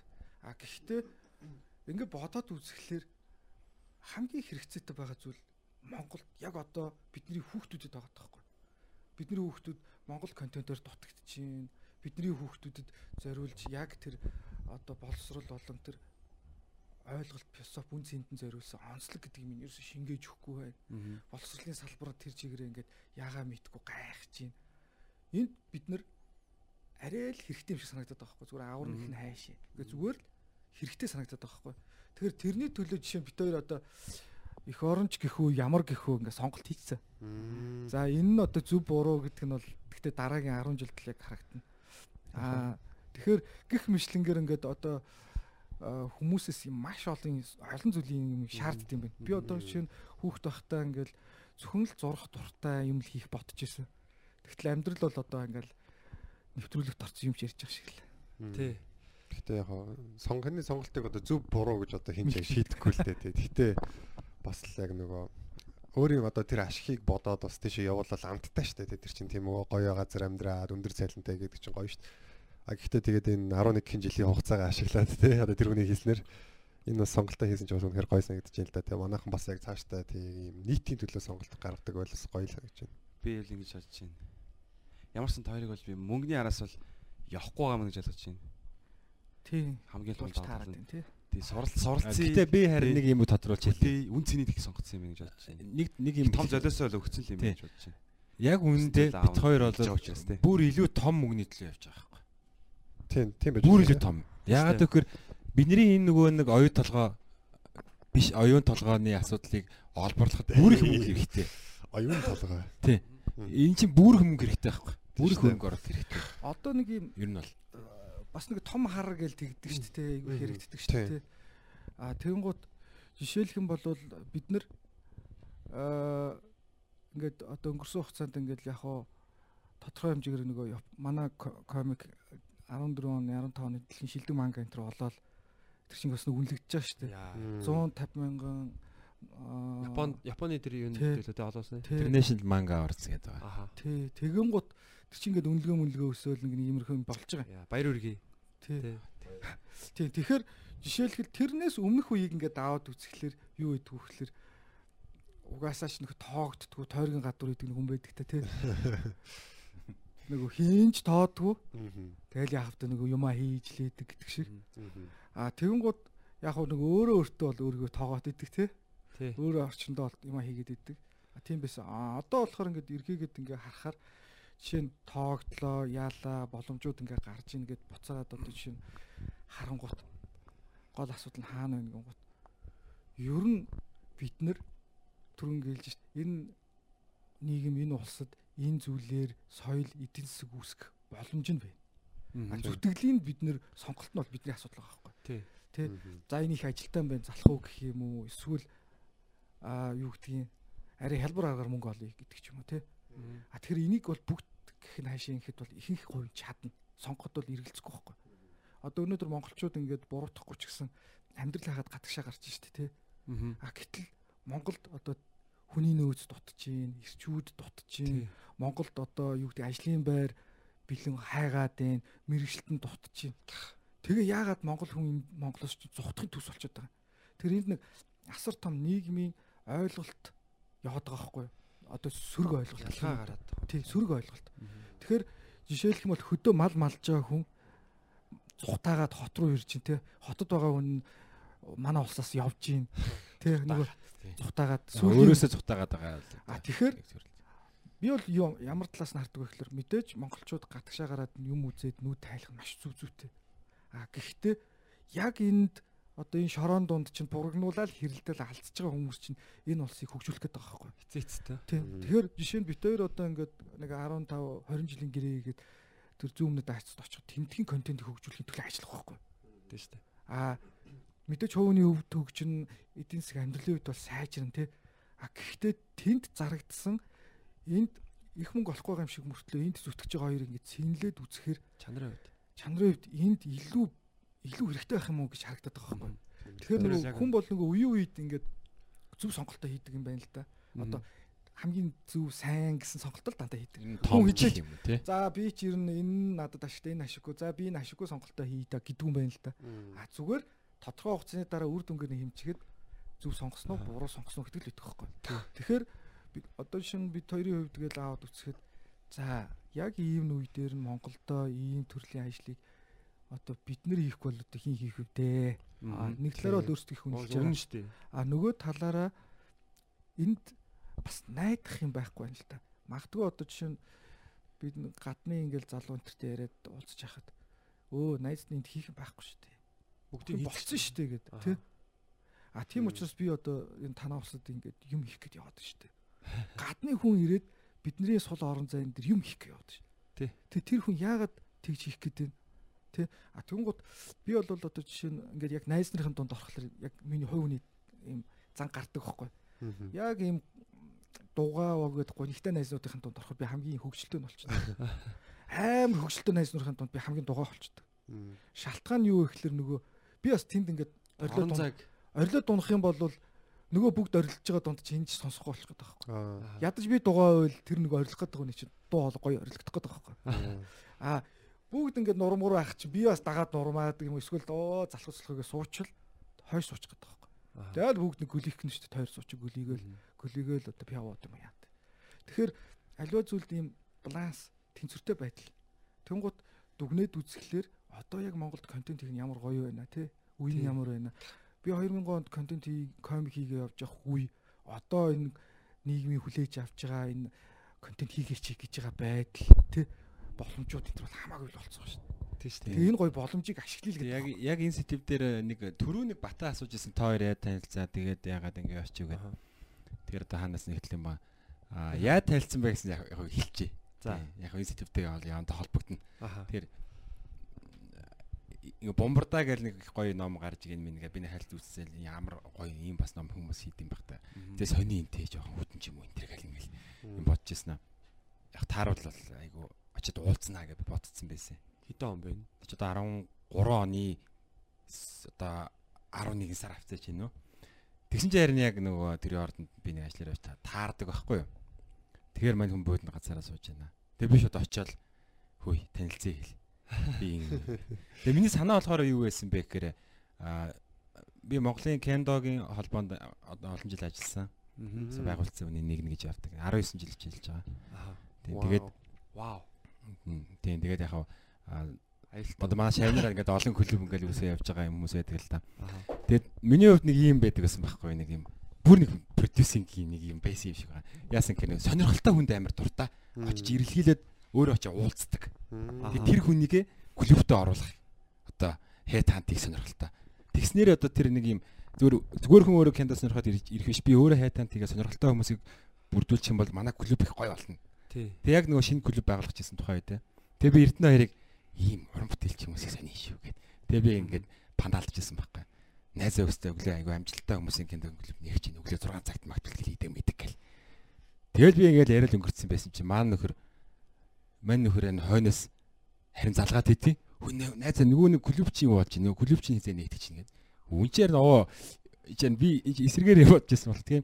Тэр клуб ингээл маань хүн битгаар шинийг 3 сарын турш кендо хийлээ. Өглөө 6 цагаас 7:30 хүртэл 8 хүртэл 2 цаг бэлтгэл хийлээ. Тэгээ тэрнээс хойш завтаа болчт юм багасан. 9 хүртэл манайхаа чинь 10 хүртэл ажил эхлэхгүй. Кофе уугаал суусаргаал. Тэгэл тэр хооронд юу эрдэнэ ярьчин найзаа энэ комикс олмол гэл ингээл юмэр. Би нөгөө гэтээ өнөөдөр харьцангуй ойлголттой. Аха. Контент бол сонирхолтой байсан. Та Японд ажиллаж байсан уу? Тий. Японд одоо сурч. Аха. Тэгээд яас Японд байхдаа нөгөө нэг энэ энийг хийгээл ална гэл. Яг юу stand up comedy юу лайв шоу муу ч гэсэн боддог л байсан л да. Тэгээд Одоо ер нь танахыг ярьсан хүн шүү комеди гэд. тий нөгөө Шоу нэг хийх хийхээ юм алдсан тий. Тийм үү? Тий. За тэрийг бол дараа нэрээ. Тий. Тэрийг бол дараа нэрээ. Тэгээд яг нөгөө аа тэгжсэн. Тэгээ харин манай хүн тэгдэг аахгүй. Би нэг юм телевизийн нэг юм хүн бочлаа. Чи нөгөө яриад идэв. Хойло телевизийн контент алий гээд. Аха. Тийм тэгэнгүүт нь би болохоор нөгөө аа тийм амар хөвчлөлтөө контентэд хийгээд бодсон байсан. Тэгээ утгаараа 3 сар яваад тэгээ харин нэг шийдвэр гаргаад болцсон. Телевиз болоод. Тэгээ нэг комикс хийдэг болоод тавчундаа анх бол нөгөө нэг би кендод уруудаж байгаа тэгээ уруудад татцсан хүн. Тэгээ ингээд 3 сар нэг нэг нэг ээж өглөө болгон намнаад. Тийм тэгээд яг хаа Гэтэ би яг үндэ ингэж хэлсэн л дээ.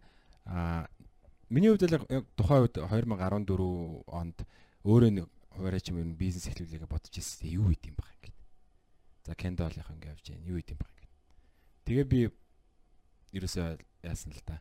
За би ерөөсөө л нэг монголчуудын зовлонгийн шалтгааны соёнгийн гэрлийн босрлын асуудал юм байна. Энийг л ер нь энэ дээр л ер нь ажлыг энийг л ер нь их сонирхолтой байна. Энэ миний сонирхлоос гадна зайлшгүй шаардлага байна. А тийм биш нэг 2 300 хүүхдийн хүрээнд ингээд холбоо ажиллуулад клубуд ажиллаж яваад яг тэрний хүрээнд бол аягүй сайн өргөжтэй авчиг улсаараа ингээд амар асуудалтай байгаа. байсан ч юм уу. Тэгээд контент бол ялангуяа энэ комикс энэ хүүхдийн бол үнэхээр ингээд зовлонгийн шалтгааныг угаар нь ингээд хүүхдээс нь ингээд бүр ингээд угаар нь засах асуудал юм боломж байгаа тоххой. Тийм. Тэнгүүд нь би за найз нь ерөөсөн монголчуудыг соён гэрэлх юм нэг юм мөрөдлөө. Тэг би ингээд чиний мөрөдөлт бол ер нь нэгдий. Би одоо ингээд өөрөө нэг юм зориг мөрөдөл бодож олсон ч гэсэн чиний мөрөдлийн хажууд бол жижигхэн байх юм шиг байна. Одоо чухал биш байх юм шиг байна. Тэр миний бодож олж чадах магадгүй хамгийн бэст мөрөдлийг зорилгыг чи бодож олсон байна. Тэгээ би чамд одоо өөрийгөө зориулъя, чиний зорилгод өөрийгөө зориулъя. Энэ бол яасан миний бас зорилго үнэхэр болохоор юм байна. Тэгээд ерөөхдөө аа илсэндээ. Тэгэл нөгөө Япон Япон руу одоо нөгөө экспорт нь гардаг ч юм уу. Тэг яг энэ үний чи хоёр шалтгаанаас огцож байгаа байхгүй. Аха. Нэгдүг нь бол зодонч. Хоёр дахь нь бол тууштай. Зодонч нь яаж баталж ийн гэхэлэр энэ чиг 10 жил карате хийсэн байхгүй. Аха. Каратеасаа залгуулад ингээд дахиад 19 жил одоо ингээд натаа нийлгч 17 болоо байсан юм аа. 10 идчихвүлээ. Тий. Тэгсэн чи одоо ингээд үндсэндээ эн чинь ингээд баг 30 жил тулааны урлаг хэрэгжилсэн баг тахгүй. Аха. Нэг бааранд бол айгу урамтай тахгүй. За тэрийг Урамтай. Харахад Бааранда. Тий. А хоёр дахь асуудал нь болохоор нөгөө нэг нэг юм зүйлийн хойноос чинь тууштай явдаг хүн чинь айгу ховрол юм байна л та. Тийш. Тийш дээ. хүн гэдэг чинь уйдамтгай тэгээ гурдун хурдан үсдэг. Юу тэгээд будаа тайраа тэрийгэл хурааж явах тийм үстэй. Булгаа авчин үстэй гэдэг Тий. шиг тий. Очоод дэрэндээ Тий. даваа сурцсан те. Тийм сайхан хүмүүс байж явах чинь нэг баг явж идэх байхгүй. Тэнгүүд би буцаагаад мань хүнийгээс хамгийн гол харсан юм юу гэхээр одоо юу гэдгийг ингээд э, ямар ч ажлыг үр дүнтэй ингээд ард нь гаргахын тулд заавал явж таардаг те. Тэгээ тэр явж байгаа тэр ажлын ард гардаг хүмүүс айгу цөөхөн байдаг байхгүй. Яг бодит тэр одоо ингээд наг комп хийгээл эхэлж яхад ма- маш олон залуучууд баясэн таарлаж байсан дунд нь ч зөндө таарлаж. Гэтэ ингээд гээгдэл ямар нэг шалтгаанаар үлдчихэд идэг. Аха. Тэнгууд нөгөө нэг гурван төрлийн хүн байдаг гэсэн. Онгоц сүнлөө, усан сүнлөө гингууд төсөрчдөг. Аха. Онгоц нэлээ дундаа ороод ирэнгууд төсөрдөг. Онгоц ингээд нөгөө живж яхад л байж идэг хүмүүс байдаг гэсэн. Манай тамир бол баг л тийм юм баггүй. Аха. Тэгэхээр нөгөө бас яг бодит байдал дээр онгоц живж яхад хамгийн сүүлд тавцан дээр байж байгаа бол арай л удаан байж тээ гэдэг шиг. Тэ? Тэгэхээр миний харж байгаа санаа санаа юу вэ гэхэлэр нөгөө бид нар Монгол хүн маш нөгөө юм юмд соргох сонирхолтой байж чаддаг учраас хурдан юмнаас уйдаад олон зүйлийг дамжаад тэгтэл нөгөө хуухны амьдрал гэдэг чинь маш богинохон л үүдг юм байна л та. Тий. Тэнгууд нөгөө идэвхтэй цаг хугацаа болон одоо нөгөө гол мэрэгших бэлтгэж эрчимтэй үед нь ингээд сарнид өнгөрчүүл одоо товчхонд амьдралын 3-1 жоохон сарнаад юм уу өнгөрчүүл үлдсэн амьдрал нь тэр чигээр ингээ ороо босгоо өнгөрчих. Одоо ийм зүү тогтол байгаа байхгүй. Тэгээд аа харахаар жишээ нь би бол жишээ нь залуучууд дээр ингээд бодогддог зүйл юу вэ гэхэлэр өөрийгөө ингээд маш сайн сорж явах хэрэгтэй бэл. Одоо жишээлх юм бол би өмнө нь ерөөс ийм хөтөлбөртэй хүн байсан байхгүй. Аа нэг хүүхд тохосоо зураг зурцсан. Тэрэндээ айгүй өөр ихтгэл өнөмшлтэй болцсон. Тэгэл бүжиг ингээл наа бүжигийн хамтлагт бүжиглэх үү гэн гот би. Би бүжиг бүжиглэхгүй л дээ. А би чинь нэг иймэрхүү л хүн дээ. Аа ингээ өөргөө бүр ингээд тодорхойлцсон. Тэгээд ингээд айгүй олон юмас татгалзаад идэгсэн байхгүй. Тэгсэн чинь бодит амьдрал дээр ингээд ажил хийгээд ингээд яваад гисэн чинь нөгөө нэг миний татгалзаад исэн чатвар чинь жинхэнэ хэрэг болж эхэлт юм да. Миний сонирхоогүй зүйлүүд чинь жинхэнэ асуудал болж гисэн. Одоо би жишээ нь тэр үед би бол ингээд нэг юм маш төв маягийн одоо миний 18 17 молоо 6 та үеийг ингээд харах юм бол би айгу дуу шуу бахтай маш төв. Тэгээд яг өөрийнхөө хийгс хэсэг дээр айгу сүрхий. А бусдын дээр нь бол бүр ордгоо таалагдахгүйтэй бол баг ярихгүй. Өдрөөсөл нэг юм амтан байх гэдэг шүү дээ. Нилээ юм биш шаа тий. Гайгүй нилээ юм одоо өөрийн гэдэг одоо чинь яг тэр орчондоо суу зурх дуртай өөрийн гэдэг юмудаа ингээд яг өөртөө их бүртүүлдэг тэрэндээ л байх дуртай. Аа ингээд надаас арай илүү одоо за чи нэг юм комедигийн нэвтрүүлэгт ороод юм яриад өрхөхгүй л өстөө нөө гэмээр гарсан байхгүй. Аа одоо болохоор би ямар болцсон гэхэлэр ерөөсөө өөрийгөө байнга шинэ юм өртүүлдэг.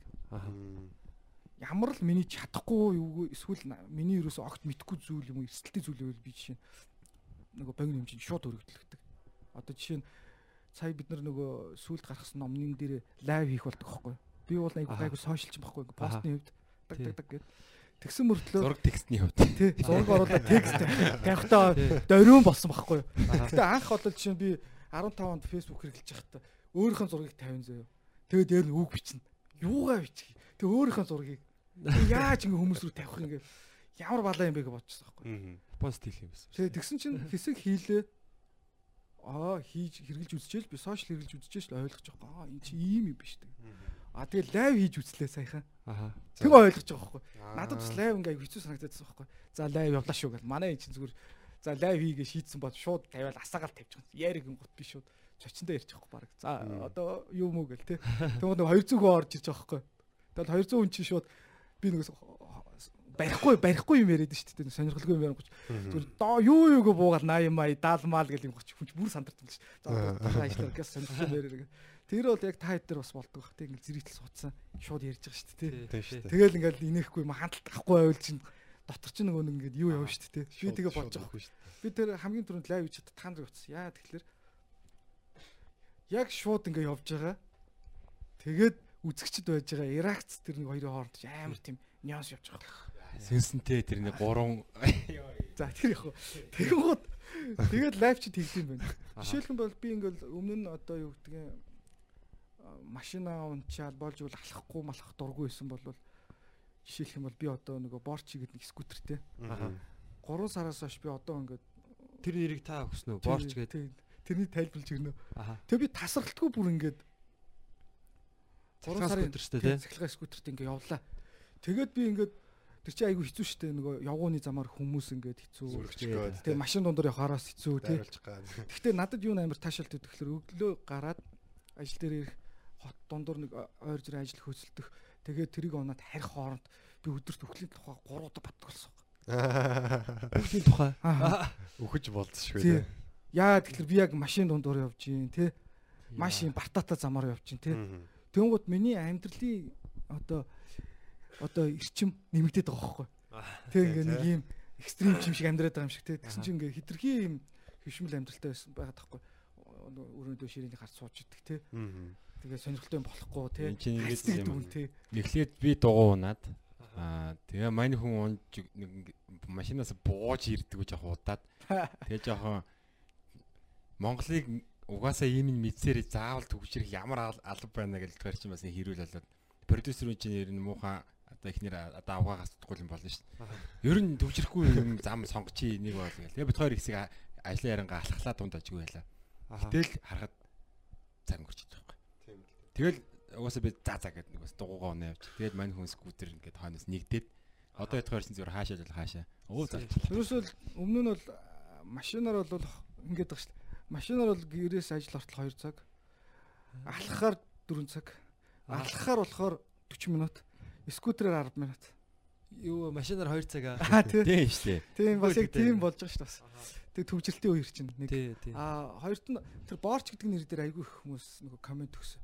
Тэр чинь яасан гэсэн чинь би ингэж бодоод борч гэдэг нэр өгсөн байхгүй. Нөө чи ингээд нэг юм миний нүцгөр харахаар диндгэнсэн. Тэгээд нэрээчгүй хүл мэдрүүлэхээр а хоёрдугаарт нөгөө Чингис хааны хамгийн үнэнч нөхөр нь борч байсан байхгүй. Хизээч урвж байгаагүй одоо хамгийн супер байсан. Мгм. Үхсний дараач хамгийн байсан хүн борч гэж үздэг байхгүй. Тэгмээ би ямгандаа бас нэг сүсгтэй гэх тааши. Нөгөө скутертэй борч гэд нэр өгч байгаа байхгүй. Энэ за чи юм намаага одоо унгаава гэдэг шиг. Аа тэгээд нөгөө талаас нь би яагаад бас боцсон гэхээр чи тэр агуу Чингис хааны хүлэг баатрийг те Тий. юу скутер дөгдөг юу вэ гэд. Тэ чи одоо баг дормжлоо гэдэг байхгүй. Тэгмэд нөгөө талд нь би юу гэж харж байгаа юм гэлээ. Хэрэглэхгүй байснаас хэрэглэсэн дэрх. Тэр нэрийг Тэр нэрийг эргэлтэнд орж байгаа байхгүй. Чи борчийг яагаад өгж байгаа ингээл эргэлтэнд ороод эхэлж байгаа. Тэр нэр. Тэгэхээр их эргэлтэнд орох тусмаа л тэр чинь би баг өөрийгөө юу гэж юм бол борч инженераа би бүр ингээд өдөр тутамдаа ган ингээд одоо магтанд болж байгаа байхгүй тий. А миний хувьд бол миний скутер бол намайг унгааж болох айгүй чухал зүйл. А тэгээд тэр бол борч гэд миний хүндэлдэг одоо шүтдэг баатрын нэртэй. Мөн үү? А нөгөө талд нь тэр нь ингээ муулуулаад заримдаа бол магтуулаач гэсэн ингээд хүмүүст хүрсэн. Тэгээ одоо надад таарлах талаар гудамд хүмүүс аа борч гоноо манаа явж гинөө. Нөгөө борч сайн уу мэн үү гэдэг. Борчтой чинь цуг зураг ахуул юм бахуул гэдэг. папарацтад байгаа юм л шүү дээ. тэгээ тэг бүр тийм Энэ залуу хажуугаараа дөнгөрлөө өнгөрлөө гэх тээ. тийм фани фани. Атархсан. Аа. Гэх мэтлэнгээр Аха. тэгэхээр одоо над дээр айгүй их олон залуучууд ирдэг гэлтэй.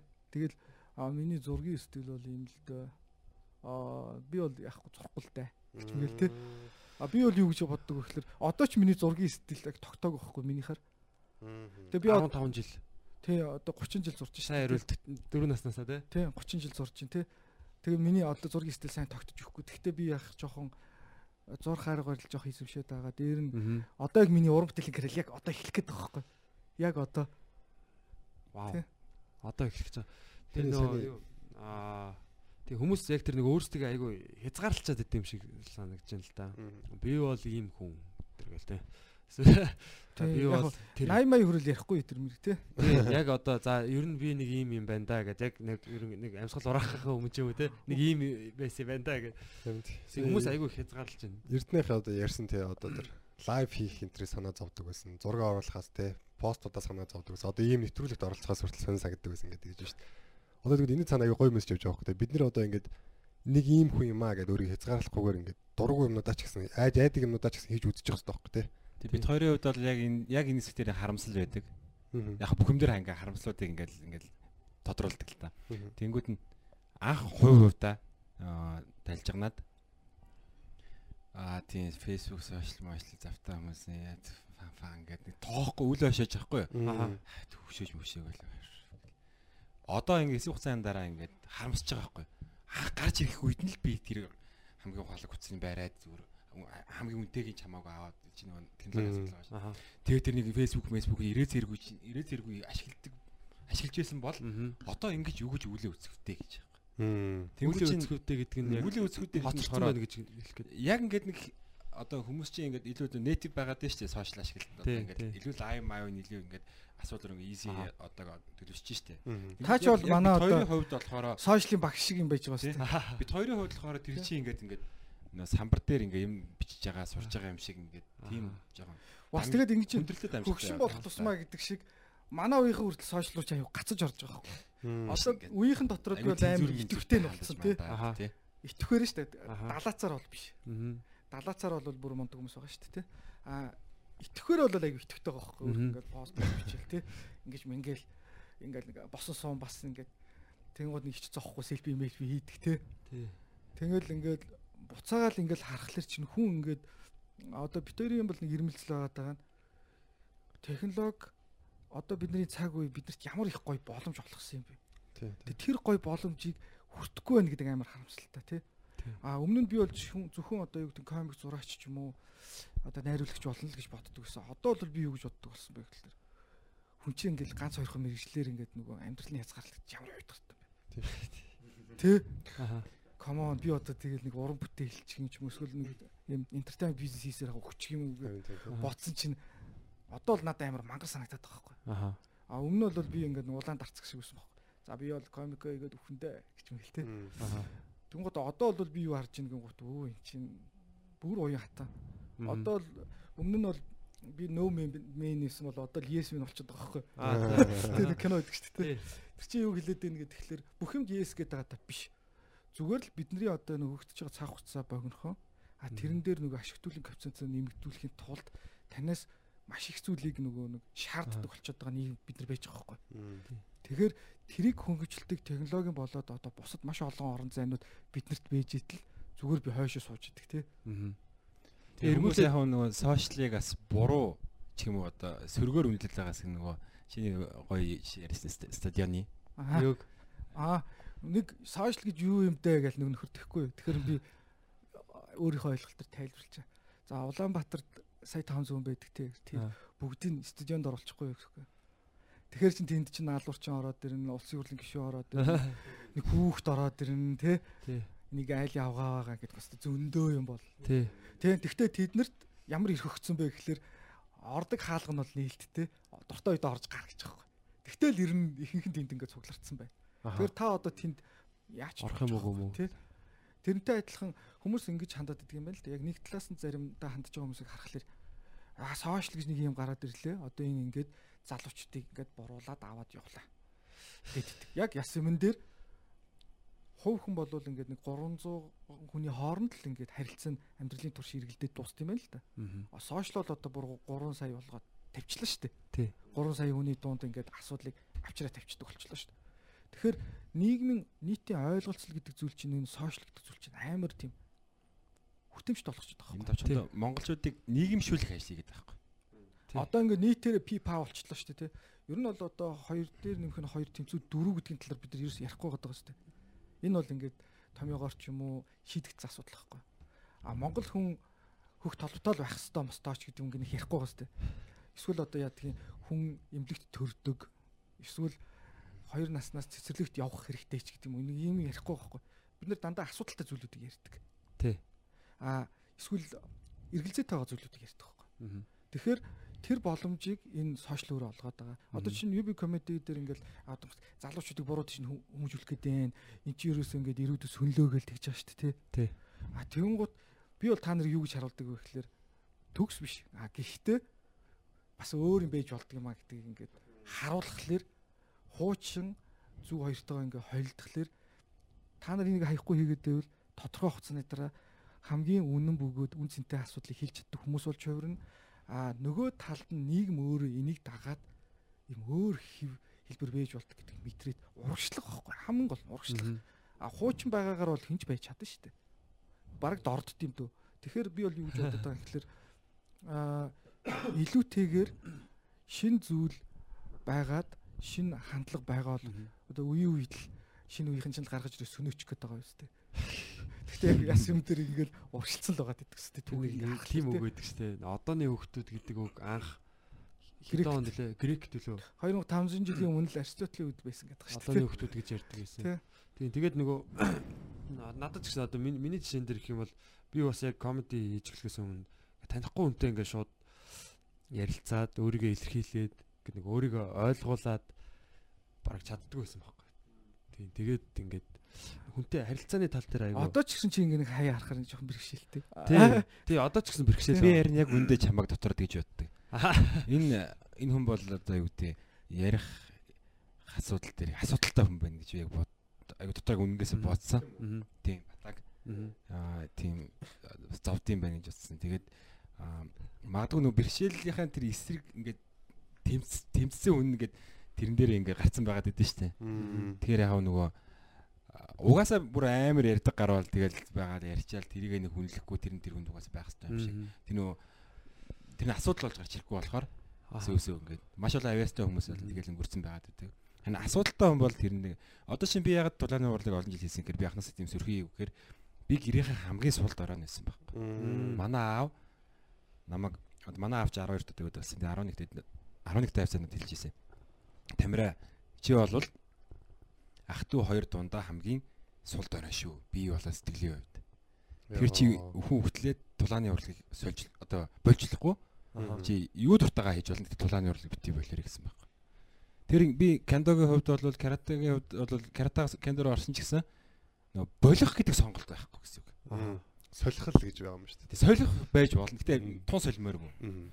Тэгэхээр нөгөө нэг угаасаа болохгүй сонголтоор юм хийхэр чинь нөгөө хийх мянган аргаа ч юм уу шийдэх мянган аргаа л одоо юу гэдэг ингээд боломжоор урагшаал харна шүү дээ. Урагшаа одоо юу боломж юу вэ гэдгийг л харна уу гэхээс нөгөө энэ дургууруудаас саландаа чамаа гэдэг ч юм уу тийм хандлага байхгүй болчихж байгаа юм.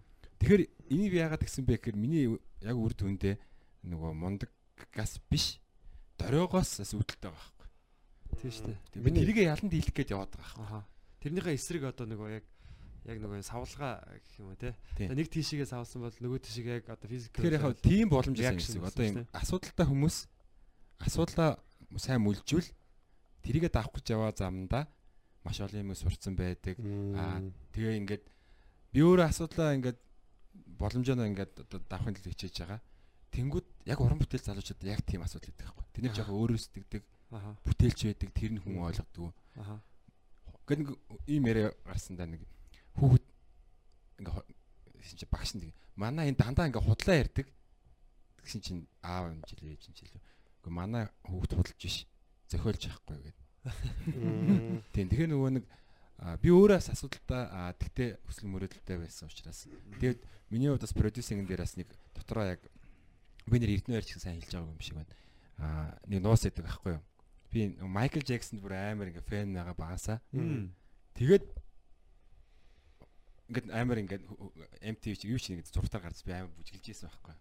Алж ийсэн ганцаараа. Тэгсэн чинь найр наах. Том үрний алсан. Сараа яа чи ямар аим бүжгэлдیں۔ гэдэг. Тэгээд тий чи бас нэг бас 10 хавцаанаас та ч юм уу 7 8 ч юм. Ичээд өөрөөсөө ичээд аа тэг өөртөө ихтэй болох хүртлээ ичээд тий тэр ицсэн хоорондоо би 10 жил алдсан. Йоо яг үнэ. Тий. Тэгэхээр би одоо залуучуудад бол яг тийж боддог байхгүй. Энэ мө дураака өөрөөсөө одоо ичээд авах хий тий. Энэ хүнд одоо хүнд чилж чадахгүй чадахгүй байгаа тэр асуудлууд энэ ингээд. Яг кендо өөрөө надад нөгөө хүний нүд рүү хараад ярих чадварыг олгоод тэр бол хүний сэтгэлтэй айгу бол зөрөгтэй холбогдоход тийм тусалдаг. Тэр нөгөө нэг залуучуудтай их сайхан ярилцаад ингээд байхаар яг үндэ би амар мундаг ингээд залуучуудын чимээ хандгаад продюсинг хийгээд байхасаа гадна тэр залууг хүчтгэж өгч байгаа байхгүй. Тэр залууд хэрэгтэй байгаа тэр туршлага чадамжийг нөхөж өгч байгаа. Тэнгүүд мань хүн өөрөө чадамжаад итгэл ороод тэр зориглоод юмаа хийгээд хэлж байгаа байхгүй. Тэнгүүд тэр нь ингээд юм болоод хэлж байгаа. Тэгээд нөгөө хүн ингээд дагаа яваад байгаа юм биш. Тий. Танд ч гэсэн илүү бас урам өгч байгаа л. Тий. Тэгэхээр би бол одоо нөгөө продюсер хүмүүсийг бол ингэж бол хэлээд байгаа. Нөгөө шантарсан одоо урлагт авиасгүй ч юм уу боломжоо алдсан хайртай хүмүүсийн ажил менежментийн тийм ажиллаж байгаа байхгүй юу? Аа шүүмэн шигснэр бол тийм тэр хоёр нь хайл ялэмч байхгүй. Гэтэ дуртай хүний ажиллаж байгаа. Чадаагүй тий. Ягаад ч юм анхаарлаа салгаж чадахгүй ингээд. Тий, тий. Ингээд нэг тавьж чадахгүй тий.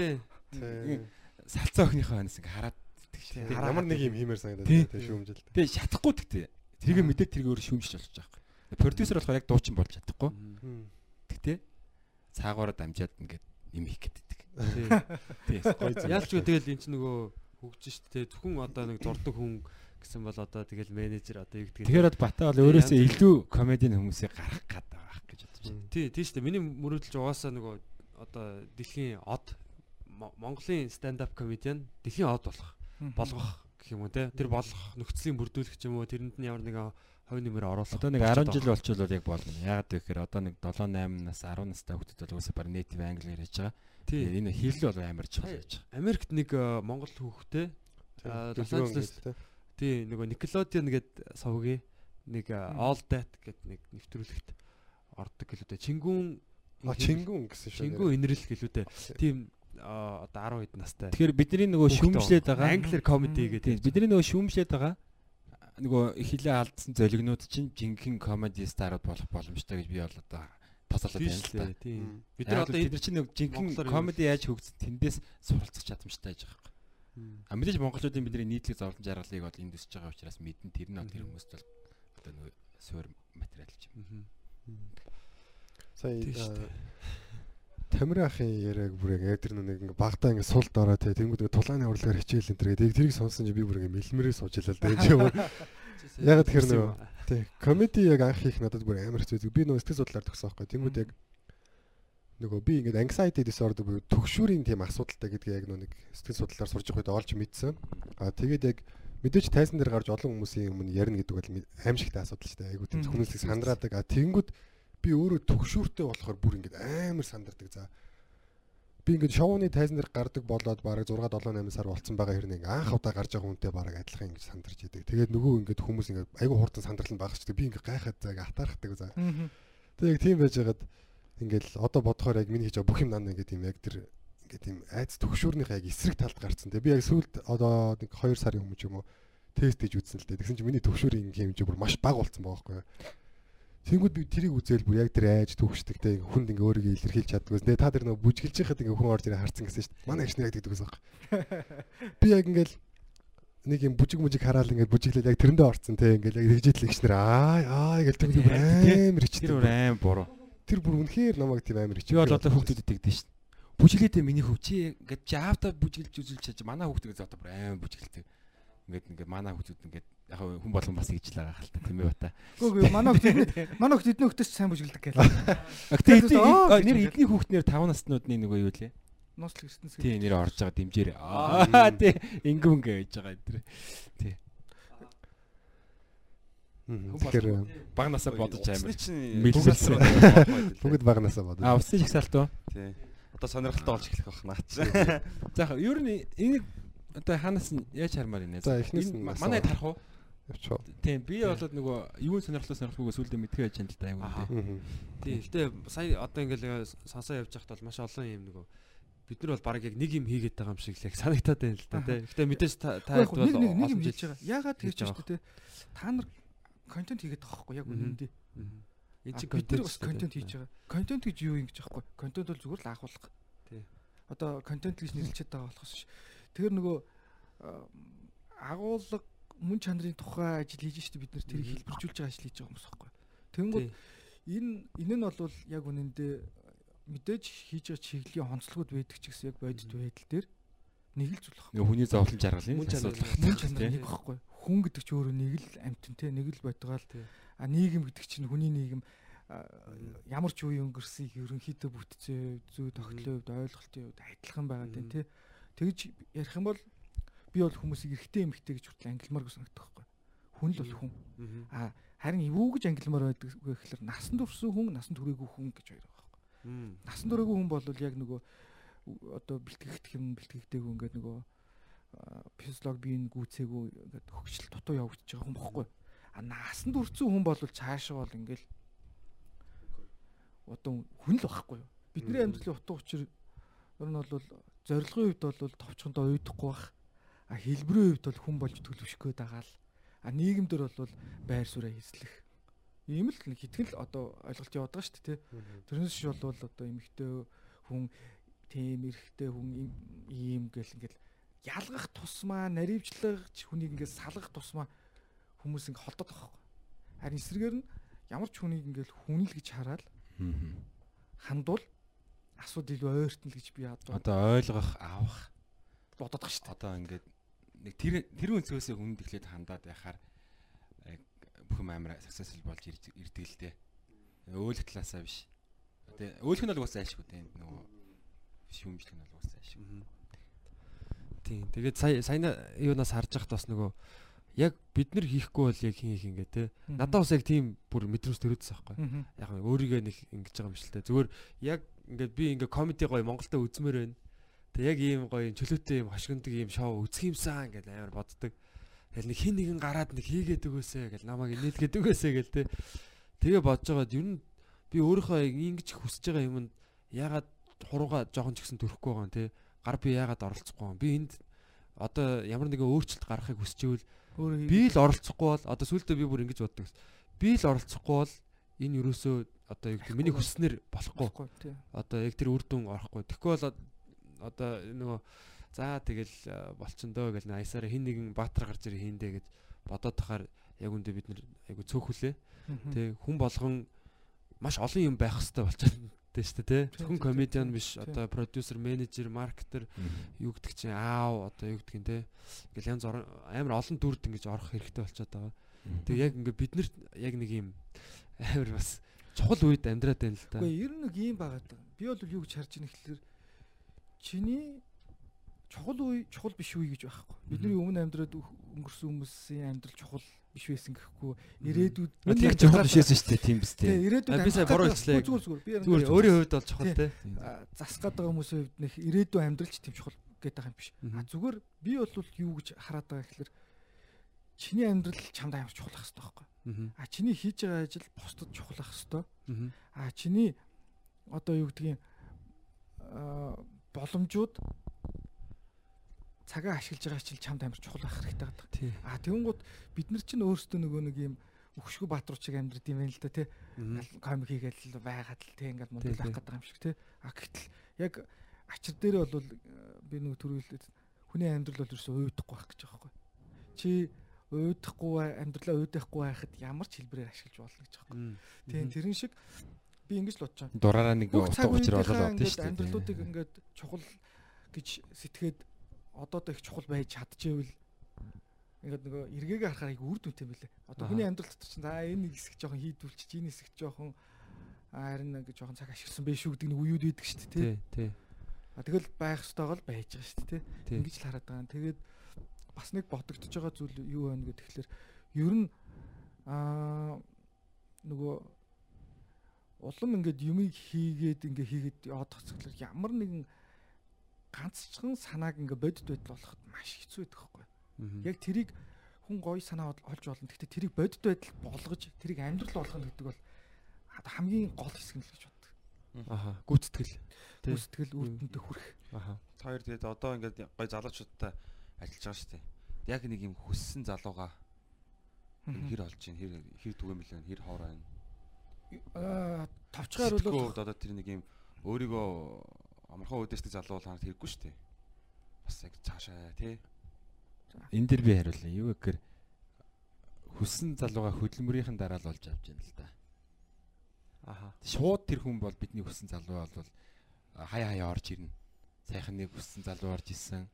Манай хандгаа бол анх бол одоо юу гэдэг нийлээ модон санагддаг одоо энэ янда гэчс бодно.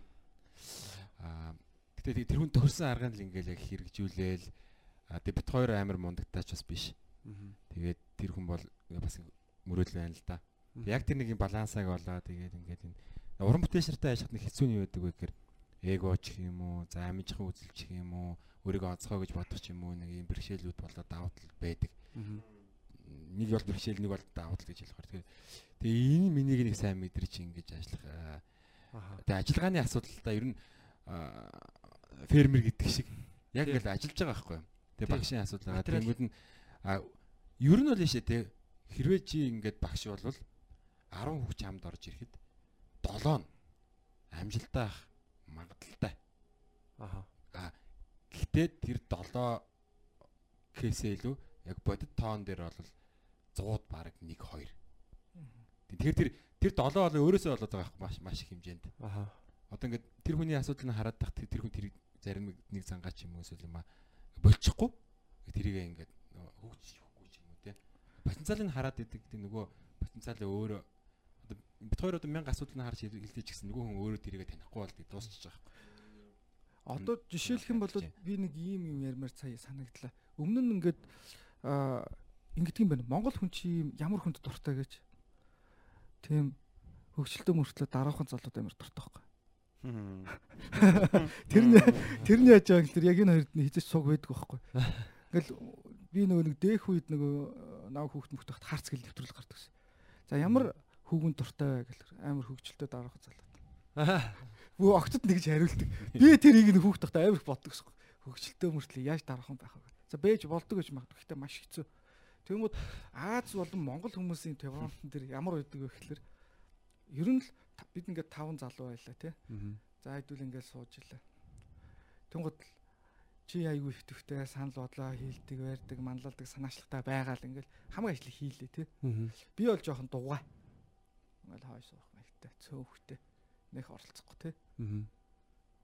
Нийтэд нь ингээд аваад үзэхлээр хүндлэхийн хүлээдэг гэхэлэр багт нөгөө дугаа хүн хаа алдаа гарахгүй. аа Тэгээд нэг асуудал үүсэхгүй. аа Тэгээд ингээд байхлаар Тэгэл нö- Хинт- нөгөө өөр хүний нөгөө од болохыг хүссэн хүн саад болохгүй. тэгэхээр ингээд нийлбэрээр нь аваад үзэхлээр тэр хүн ирнэх зүгээр хүн шиг санагддаг. аа А гэтэл а гадныхын ч юм уу магадгүй одоо барууныхын тэр нээлттэй байгаа саналаа шууд хэлж байгаа энэ тэр аягүй чухал байгаад идэх те. А манаа нөгөө хүмүүжлийн аргаар ингээд аваад үзэхлээр дугайдуу хүн дээр их оноо өгдөг. Цэвэр Тэгээ ичимтэй чи ирнэ жоохон төв байлдаа л гэх гээд идэх те. А тэгтэл чи нөгөө хүн чинь ингээд нэгэ задарж өөрийгөө аль хэсэг дээр ямар байна өөртөө ажиллах хүмүүстэй ажиллах маш олон зүйл төр ингээд харьцчээж л тэр чи яг нөгөө нэг гал нь бууж ээж ингээд нэг байранд очтдаг юм байна л да. Тэ тэр тэр хэсэг дээр айгүй одоо нэг анхаарал хандуулмаар санагдаад байдаг. Тэр болохоор яг ийм л юм шиг байлээ. Одоо дугаа хүн байхаараа ингээд хүн бүхэн хүн болгол алдаатай оноотой сайнтай модоо шүү. Тэнгүүд дугаа байх тусмаа ингээд ийм баг мэдээлэл өөрөөсөө гаргаж идэг аль болох сайн аа тий. Одоо. Facebook дээр хүн зөвхөн өөрийнхөө гайгүй юмаа тавьдаг шүү дээ тий. Тэрэн шиг яг дугаа хүн ингээд нэг дугаа уужаал гайгүй юмаа гаргачаад идэг. Тэнгүүд хүмүүс яг энэ юу нэг гайгүй юм шүү гэсэн нэг тийм юм байгаад тах шиг байгаа тий. Хатах чи Тэгээд одоо эн чинь нэг тодорхой хугацаа магадгүй ингээд сошиал хөгсөний дараа хүмүүс ингээд гадралдаг болчихно шүү дээ. Тэгмээд одоо чинь зүгээр хэдүүлээ одоо хамгийн их сошиал платформ дээр аваад үзэхэд ямарваа нэгэн хүн надтай сошиалар фрэнд болоод дуусаа. Яа тэгэхээр тэр хүн ингээд холбогдчихж байгаа байхгүй. Тэрний лайк дарахгүй байгаа огт өөрөө пост хийх байгаа ч хүртэл нэг төрлийн мэдээлэл өгöd байхгүй надад. аа Мөн үү? Аа энийг иймэрхүү төрлийн хүн юм байна да гэдэг мэдээлэл өгдөг байхгүй. Тэгэхээр үндсэндээ бол одоо э, нууц гэж байхгүй гэдэг шиг хүнээс өөрөөс нь ингээд мэдээлэл байхгүй болчихлоо. Харин эсэргээрээ бол би одоо юу гэж залуучууд уриалмаар байна бол өөрийгөө ингээд таниулах ажлуудыг хий, өөрийгөө нээ, а сайн юмнууд байгаа бол тэрийг хүмүүст харуул. Магадгүй тэр чинь айл нэг газар хэнийг хэрэгтэй ч байх юм билүү те. Илүү нээлттэй бай, илүү урайлгах юм бай, уян хатан бай, гуй, аав, хэрэгэл юу бай те. Гэтэ жоохон хүндэл мөндлийг жоохон бодчих ч гэдэг юм те. Нөгөө хүн завгүй байхад нь одоо виет тагаад намайг авч одоо хүлээж авч уулзсангүйгээд нөгөө талаас Горж бас хараалгаж ийсэн тий. Ингээд нөгөө ерөөсөө уулзахгүй байна энэ төр гэдэггүй. Бүр амьд тулсан амир ажлуудтай яж бас нөгөө амир хэцүү юмд байна л да. аа Тийм тэгэл гинт ороод ирэн зөвшөөрөлгүй ч юм уу. аа Бас стримерээ. тий Намайг бас сайхан нэг охин заагсан шүү дээ ингээд. Шүний шүн орой минь шүний мэд ч гэлөө тэгээ би тэгэхээр хайцсан бохгүй яг эхлээд веб явуулдаг шүү дээ хүмүүс нэг юм яг юу гэхтэй.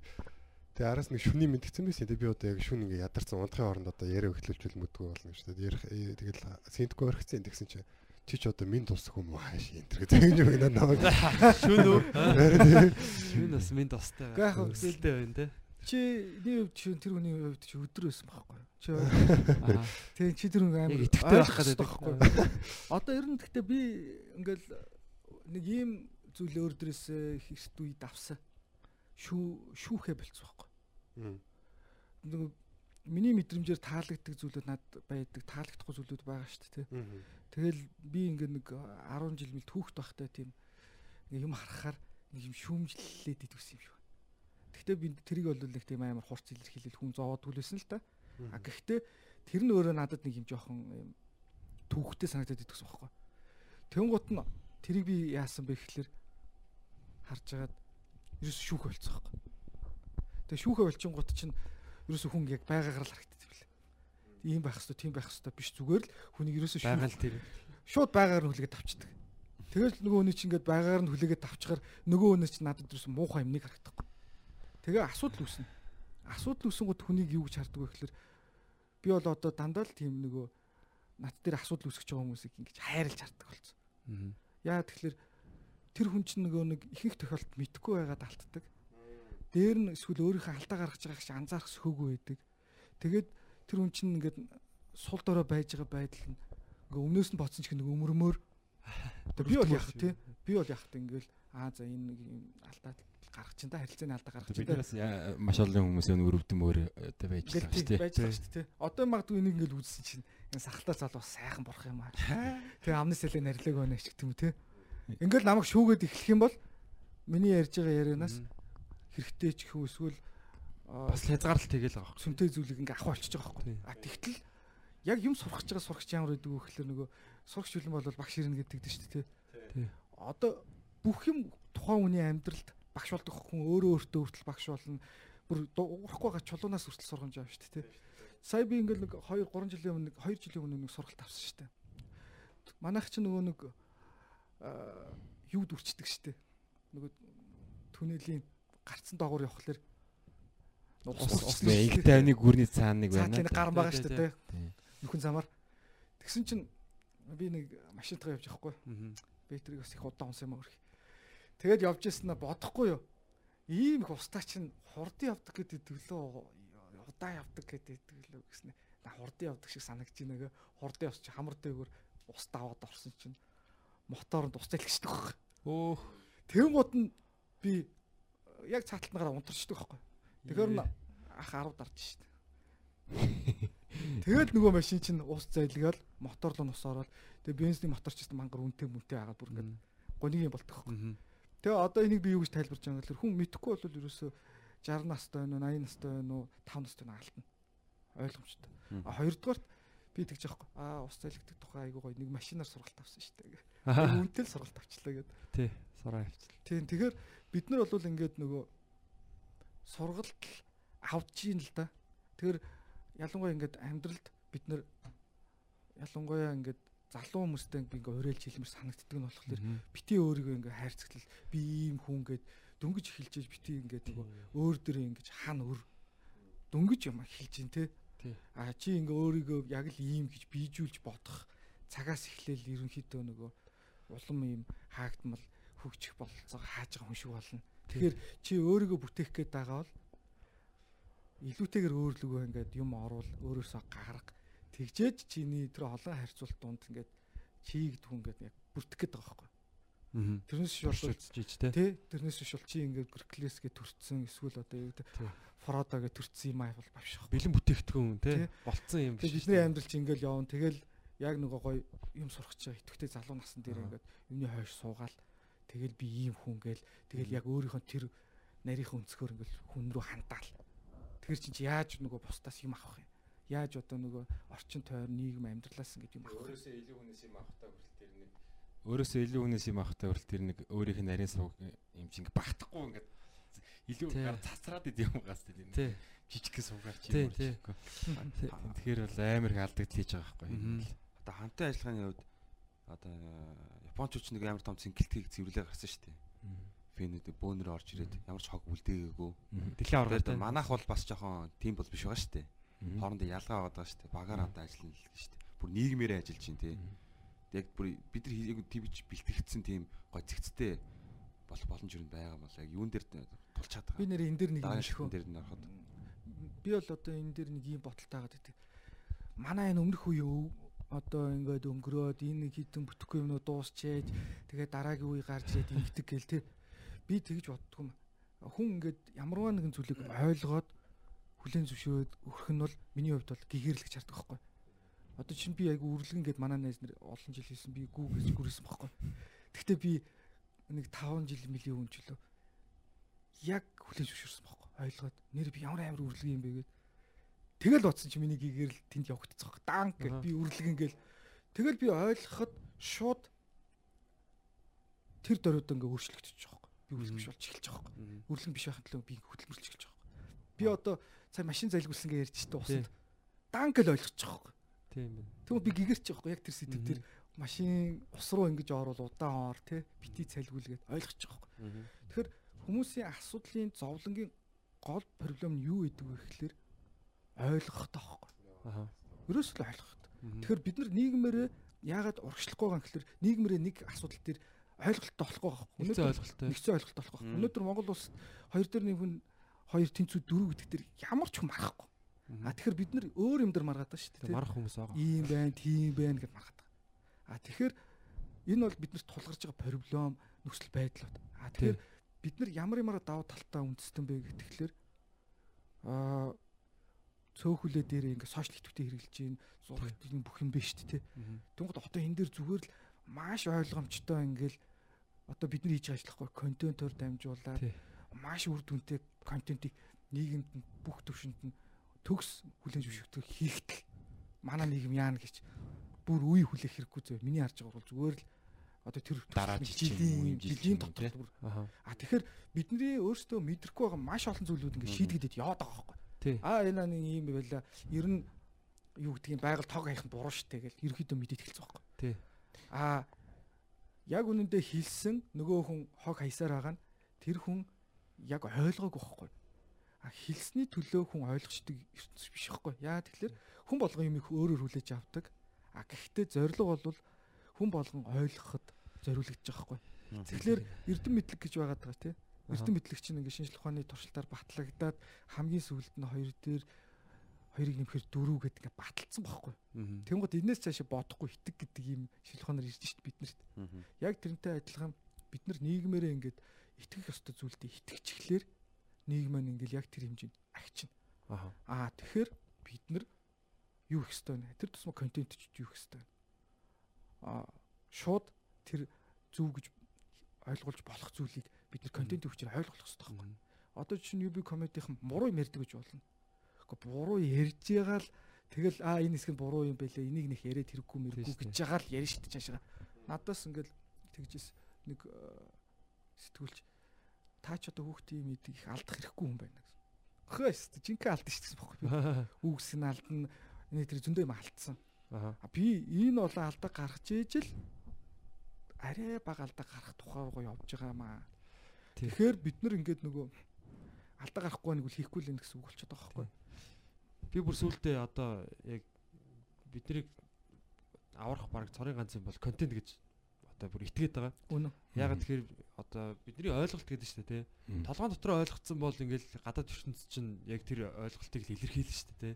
Ерөөс дотоод ертөнцийг л гадаад ертөнц одоо ингээд одоо тусгал нь болчиход байгаа байхгүй тий. Тэгэхээр яг аа яг тийм байгаа. Тэгээд алдаан дээр болохоор би бол ерөөсөө алдаа хийхгүй бол яаж алдаа гэдгийг мэдхин. Хэлгэж хэлмээр байна л да. Комеди бол ерөөсөө л тийм. Миний хувьд бол ерөөсөө ингээд нэг харанхуй өрөөнд явж байгаа л толгоо юмд мөргөөл аа за за ийшээ явж болохгүй энэ нэг юм байш шүү гэж гэж байгаа шиг санагцсан байхгүй. Ерөөсөө ямар зааж зөвлөх хүн байгаагүй. Тэгэл аа бас энэ дэр хитрхийг хараал хэлчлээ. Энэ дэр хитрхийг одоо боо ярьчлаа гэдэг юм те. Ингээ хитрүүлээд тэр нөгөө хязгааруудыг ингээ мэдээд Аа, ер нь нэг иймэрхүү өрөөнд дотор байгаа юм байна шүү дээ. Тэрийг бол ерөөсөө л алдчихийд яг тэр зөв юунуудыг. Тэгээд энэ дээр бас нэг юм хэлэх юм бас байгаа та. Заавал алдчихийж бас сурах юм бас хандлага ер нь тэр хавцаач гисэн. Нөгөө эрдмээр одоо имийг таниул зовлон баг хурдан амттай хагаад байгаа шүү дээ. Биеэр таниул ингээд урт бөгөөд хэцүү бөгөөд баг нэг хүний амьдрал хүрхгүй ч магадгүй байгаа байхгүй. Тэнгүүд нь яг нийгмийн соён гэрүүлэх юм арай тэр боловсралтай ч юм арай тэр эсвэл урдан зоод үтцсэн хүмүүс нь тэр туршлагыг эрдэм мэдлэгээ эсвэл өөр дэлхийн хүмүүсээс тэр асуудал дээр зовцсон туршлагыг маш хурдан төгшүүлэх асуудал байгаа байхгүй. Тэнгүү та байна уу? Замын хөдөлгөөн Улаанбаатар хотын замын хөдөлгөөний соёл бүр үлэмжтэй ишэлсэн. За бүр замын цагтаагийн соёл гэдэг бол би бол одоо баг хамгийн надад бол хамгийн таалагддаг төрлийн албаагч надад одоо замын агч бол. Замын цагт болцсон. Замын цагтаа гинт ханаас чи ич ич дээр гарч ирээд ингээд торгоод хэдэн дүүрэг авчдаг байсан байхгүй юу? Одоо ерөөсөө тийм үзэгдэл би сүүлийн хэдэн жил ерөөсөө надад л тийм болсонгүй. Аха. Тий. Тэгээд ер нь тэр бол амар засагдсан байхгүй юу? Урд нь ингээл нөгөө өрсгөлс чиглэлтэй нэлийн урт ингээд хүчирсэн бол бүгд ингээд тавьчихдаг байсан байхгүй? Тэнгүү чинь бид нар бөөнөрөө зовж бөөнөрөө тэр асуудлыг хүлээмжчэрж иж энийг ингээд одоо ойлгож ийн л да амар төлөөс итэл байгаа гэж. Бас нэг юм нэмэт хэлэхэд нийгэм бол ингээд бөө бол манай анхны шашин шүү дээ тий. Одоо шүтлэг багхгүй. Тэгвэл дэлхийн нийтээр бөө шүтлэгтэй байсан тий. Ингээд процесс явсан. Гэхдээ ингээд бөө магадгүй яг хүн нийтлүү үед хамгийн дэвшилт зүйл байсан биш магадгүй багхгүй үг үсэг. Тийм итлгүүл үнэмшилтэй байх тухай тэр одоо овгийг нэгтгэх тэр маш хүчтэй зүйл байсан багхгүй. А тэгвэл өнгөрсөн одоо 100-д шашин бол хамгийн тэргүүлэх одоо сэхэлэх салбар байсан багхгүй. А энэ бас ингээ өнгөрсөн дараагийн зуунд ингээд шинжлэх ухаан болоод одоо ингээд явж штт те бид нар шинжлэх ухааны үед амьдарч штт те яг энтэй адилхан одоо технологи энэ дэвшлүүд чинь биднийг амьдралыг мэдгэдэггүйс өөр төвшөнд авчиад байгаа байхгүй. Гэхдээ тэр технологийн харталт нэг эрдэмтэн эсвэл хэсэг бүлэг эрдэмтэн эсвэл хэсэг бүлэг хүмүүс л гэдэг байхгүй. Одоо бид нар ингээд монголчууд амар их бодоол исэн чинь гинт хилээр хавтга оцсондод бөөнөрөд сувж орж ирээгүй дээ. А энийг Америкт магадгүй одоо тэр нөгөө Стив Джобс Стив Джобсоос эхлээд тэр магадгүй тэр нэг хэсэг бүлэг хүмүүсийн шаталт байхгүй.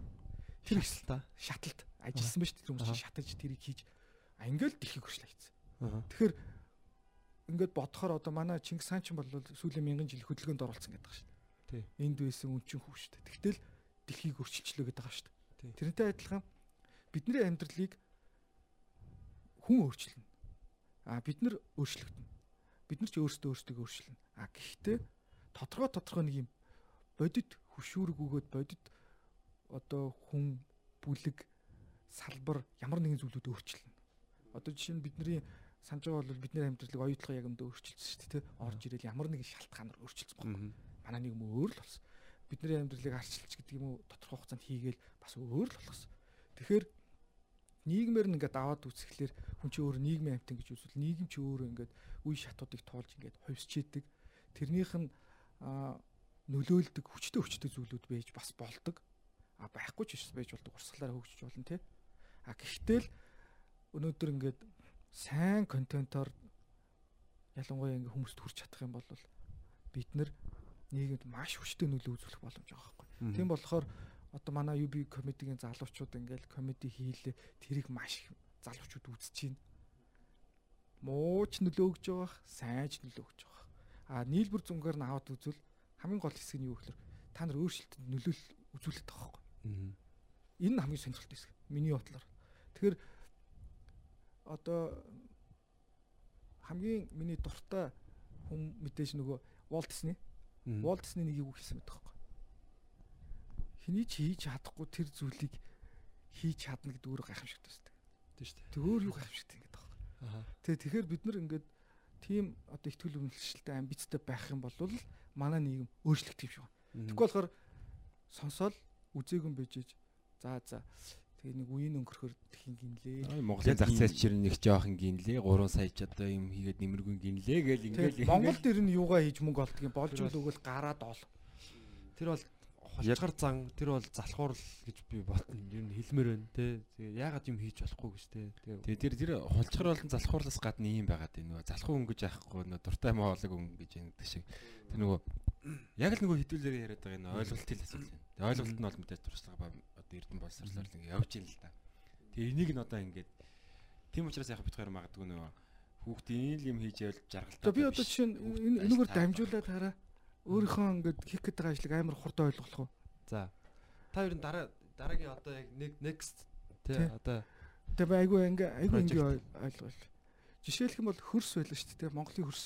Тэгээ Монголын хөрсийг шүү дээ. Бидний энэ соёл болоод манай улсын түүх ингээд нэг хөрс байлаа гэж бодъё те. Тэнгуут тэрэн дээр дэлхий гэж өөр хөрс, өөр хөгжил ингээд нэг технологи байлаа шүү дээ те. Тэр үрийг авчраас суулгахад энэ ингээд нэг тийм хүлэмжчиххүү нэг мандал үсгэж байгаа байхгүй мандал. Гэхдээ тэр манай хөрсөн чи өөрөө онцлогтой дэлхийн соёл бол ингээд нэг юм зүйл байна. Суулглаа. Гарах цэцгүүд нь хаач явахгүй юм өөр цэцэг ургах. тийш Ийм нөхцөл байгаа таахгүй. Тэнгууд би одоо анх бонг гэдэг төсөл хийжсэн. Тэр бол ингээд маш богино хугацаанд амжилтанд хүрээд хүүхдийн хэвтрүүлэг шин шатанд гаргаад ингээд нийгэмд нөлөөгөө үзүүлсэн. тэрийг Тийм хийсэн шүү дээ. Тийм. Дараа нь болохоор би бомбардаа гэдэг төсөл хийсэн. Манай бомбардаа гэдэг төсөл өв соёлыг олон улсад ингээд ямар ч сан таниулж хүргэх дээр ажилласан. Яагаад би ч өөрөө баг нөгөө хүүхдийнхээ өв соёлдоо мэдгүй шахах юм. Тэгэхээр би энийг мэдгүй хүний шахуу өнцгөр аваад хийн гот буцаагаад хүмүүст контент болгохдоо амар ойлгомжтой байсан байхгүй. Тэгээ энийг Японууд ч ойлгоод шүүгч нар 30 шүүгч ч ойлгоод шангил өгчихгүй юу? А хоёр дахь нь болохоор бас нэг гол зүйл нь юу вэ гэхээр ер нь Монголд яавал ийм ертөнц үсэх юм. Энэ дүр дээр суурьсан ертөнц үсэх юм. Ганцхан бонго ч юм уу бомбардаа ч юм байгаа хангалттай байхгүй. Тэнгууд бид нар нэг 10-аад төсөл хэрэгжүүлэх юм бэл. Аа яг Монголоос ийм ийм зүйлүүдгээд а энэ 10 төслийг монголчууд ингээл зүгээр л хий гэж бодъё л та. Тэгэхэд зүгээр л Монголын онцлогтой одоо яг манга гэдэг шиг эсвэл Disney гэдэг шиг Монголын онцлогтой тийм контентын багц ингээд юм одоо 7 хоног гэдэг бол ингээд нэг өнгө солонгороод ирж байгаа юм. А энэний дараа юу болох вэ гэж монголчууд ингээд яг оюуны контентын хувьд дэлхийн нийтэд ингээд контент санал болгодог. Тэрүүгээр ингээд нэг японочууд чиг хэдэн тэрбум доллар олдог. А тэрнийх гүйцэтгэлийг дэлхийн нийтэд хамтар шийдэг. Үйлдвэрлэл нь дэлхийн нийтээр явдаг. А ганц юм төсөл ингээл хийхдээ манай шууд ингээд тодорхойлогч улс гараад ирэх боломжтой. А дэлхийд дээр 250 улс байлаа. Тэрэн дотор соёлын хувьд ийм онцлогтой улс одоо бас байгаа. Гэхдээ тийм олон биш байхгүй. Тэгэхээр би юу харсан бэ гэхлээр энийг л харсан байхгүй. А тэрнээс бол нэг ном хийх, нэг кино хийх энэ бол айгүй жижиг зүйл.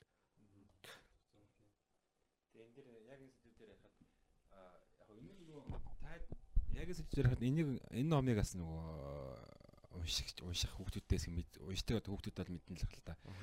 Тэгэд энэ дээр нэг ярих зүйл нь байгаад байгаа. Манай энэ нөгөө шагнал ном маань олон улсын манга аварс гэдэг уралдаан төрүүлсэн international manga аварс гэдэг. Тэгэд 46 улсын 317 бүтээлээс төрүүлэхтэй нэг жилийн хугацаар нэг 30-аад жилийн хугацаанд 30 30 гаруй одоо Японы одоо супер мангач шүүснэр ингээ шүүсэн юм байлээ. Аха. Жилийн хугацаанд аа. Тийм. Тэш ингээд амар их бүтээл хийж байгаа шүү дээ. Бүгдийг нь уншаа. Тэгээд ингээд категорид хуваагаад гэдэг шиг. Тэгээд манай номыг нэг олон улс руу гаргах дээр бид тэр хүмүүстэй дэмжлэг хүсэж ингээд очуулсан байхгүй юу. Тэгээд Сатанако Мачика гэдэг хүн байдیں۔ Одоо шүүгчнэрийн ерхий зөвлөлийн дараа. Тэр хүнтэй очиж би уулзаад за одоо ингээд яг бид угаасаа ингээд шалгарсан. Саяны тэмцээн бол ингээд болоо өнгөрсөн. Тэгэхээр би танаас нэг юм асууя. Юу манай ном яагаад төрүүлв? юу үнэлэгдэв гэж асуусан. Тэгсэн чинь хоёр юм хэлсэн. За тамира а хоёр юм байна. Нэг нь бол за энэ хев хийцийн хувьд бол ер нь бол дэлхийн чинь нэг энэ комикс ба манга гэж ерөөсөө Америкаар л та комикс тэгээд Япон одоо юутай манга гэдэг. Яг бүр сайн хариул комик гэж болно. А энэ бол комик гэж хэлэхэд хэцүү манга гэж хэлэхэд шин төрөл зүйл яг энэний шин төрөл зүйл баг болж игээ хөгжгөр зүйл байна. Тэр нь бол мангагийн хөгжил, комикийн хөгжилд бол хувь нэмэр үзүүлсэн гэж бид нэр энийг шагнаж байгаа юм аа. Тэрийг хийцээ хувьд бол тийм инновац хийсэн байна та хэд. Тэр ийм өнгөлөг тэгсэн мөртлөө ингээд ингээд нэг ийм бас шинж бас байж болох юм ямар сони ингээд. Бас хоёрд болохоор мэдээж бол хийцийн хувьд бол энэ болохоор нэгийн хоёр гэдэг шиг а Монголын нүүлчний энэ соёл ингээ элемент ашигласан байдал нь бол бидэндээ сонирхолтой байсан. Гэтэ хамгийн том сонирхолтой нь бол яг үүндээ биш яг бид бүр нарийн уучраа сайн мэдэхгүй учраас а Гэтэ энэ бол одоо ингээд нүүдлийн соёл бол бидэнд маш их юм ингээ ойлгуулж байна. Экос, эко байдал, за энэ ингээд төлөө мүлээ ингээд хүрийн баасны байдаг ч юм уу ингээд айгүй олон юм ойлгуулж байна. Энүүгээрээс их онцлог болсон байна. А хоёрдугаар хамгийн том чухал зүйл нь юу гэж хэлсэн бэхээр ерөөсөө л агуулга буюу зохиол Одоо энэ дэр хойно ингээ бичсэн байгаа юм да. Аа энэ дэр аа энэ нөгөө бомбардач нөгөө ээжхүү хоёрын одоо романс гэх юм уу тэр драмаг харуулдаг. Ээжигээ одоо юу гэдэг аа өвчтөө ээжигээ одоо дулаацал галанд асарч байгаа тэр галд явж байгаа хүүхд чинь аргалд явж байгаа. Тэр ерөөс тэр л доор яахгүй бүр амар ингээд галтай бол тулганд галтай. Тэгээд энийг ингэж хэлсэн байхгүй юу? За энэ ном бол ингэсэн гэдэг байна. Хайр гэдэг бол хүн төрлөختний хэл, соёл, орон зай ялгаанаас үл хамааран ямар авгаа зүйл болохыг бомбардаа зурган бидэнд дахин одоо ойлгууллаа гэсэн байхгүй. Тэгэхээр тийм тэгэхээр юу вэ гэхээр Япон бол маш их хөгжсөн. Одоо хөгжиж буй улсууд энэ дээр. А гэхдээ бид нар миний багд байсан ээж аавтайгаа гоё гэр бүлтэйгээ гоё найз нөхдөөгөө гоё нэг нэрээ орж гаардаг, уулздаг, нэг нэгээ сандаг, хайрладаг, нэгний хөндлөө бүхнээ зориулдаг. Энэ зүрх сэтгэл бидэнд одоо тун одоо үзээд үзээд их ховралжээ. Тэгэхээр энэ бол энэ бол бидний одоо хамгийн том одоо үнэлгэсэн зүйл байлаа. Тэгэхээр бол хэлбэр бол инновац байлаа. Агуулга бол хүн төрлөختний үнэт зүйлийн хамгийн чухал хэсгийг ингэж энэ өнөөдлийн үе соёл одоо энэ стилээр гаргаж ирж үзүүллээ. Тэгээ би амар урамшаал. Аа за тэгвэл 30-аач үгчийн одоо хідээр ерэн санал одоо саналаар төрүүлүү гэж байхгүй.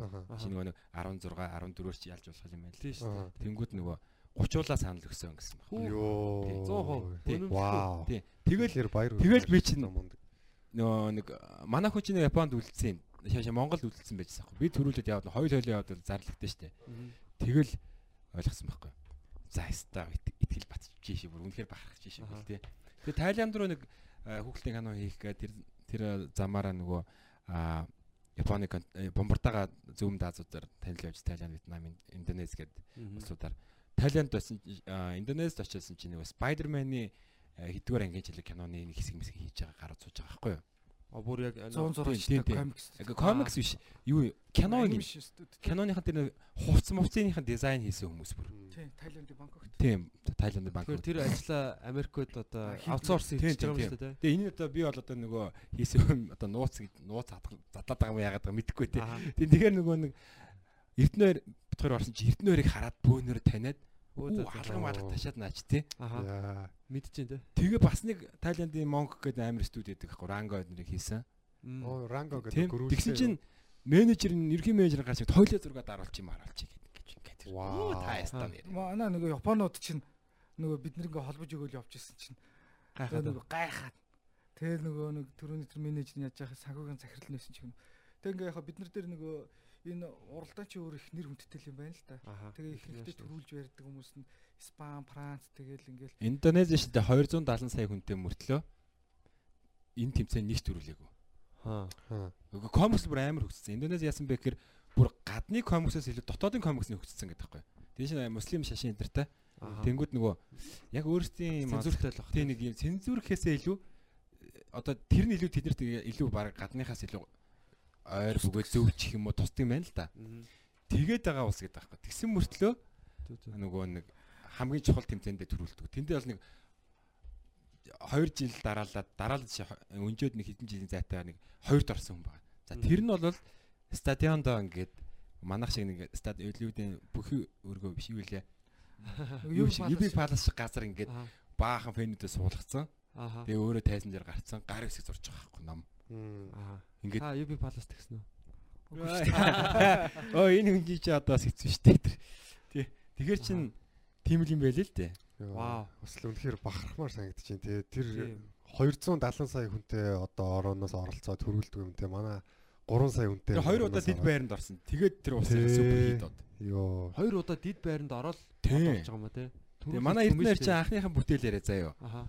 За хэдэ энэ одоо миний нэг дөнгөр бүтээг бүтээл болсон юм а да. Нийлцэн сайд байгаа нэг Монголоос хүн ордог юм бахта гэдэг одоо мань ордог бахта гэд нөөрэ орсон юм. Би яг тэр үдэнд байгаагүй л дээ. Тэгсэн чи харин дараа нь бит хоёр яг нийлцэн явж исэн чи харин хөөш найз нэг Японы тэмцээнд төрүүлж игнэ.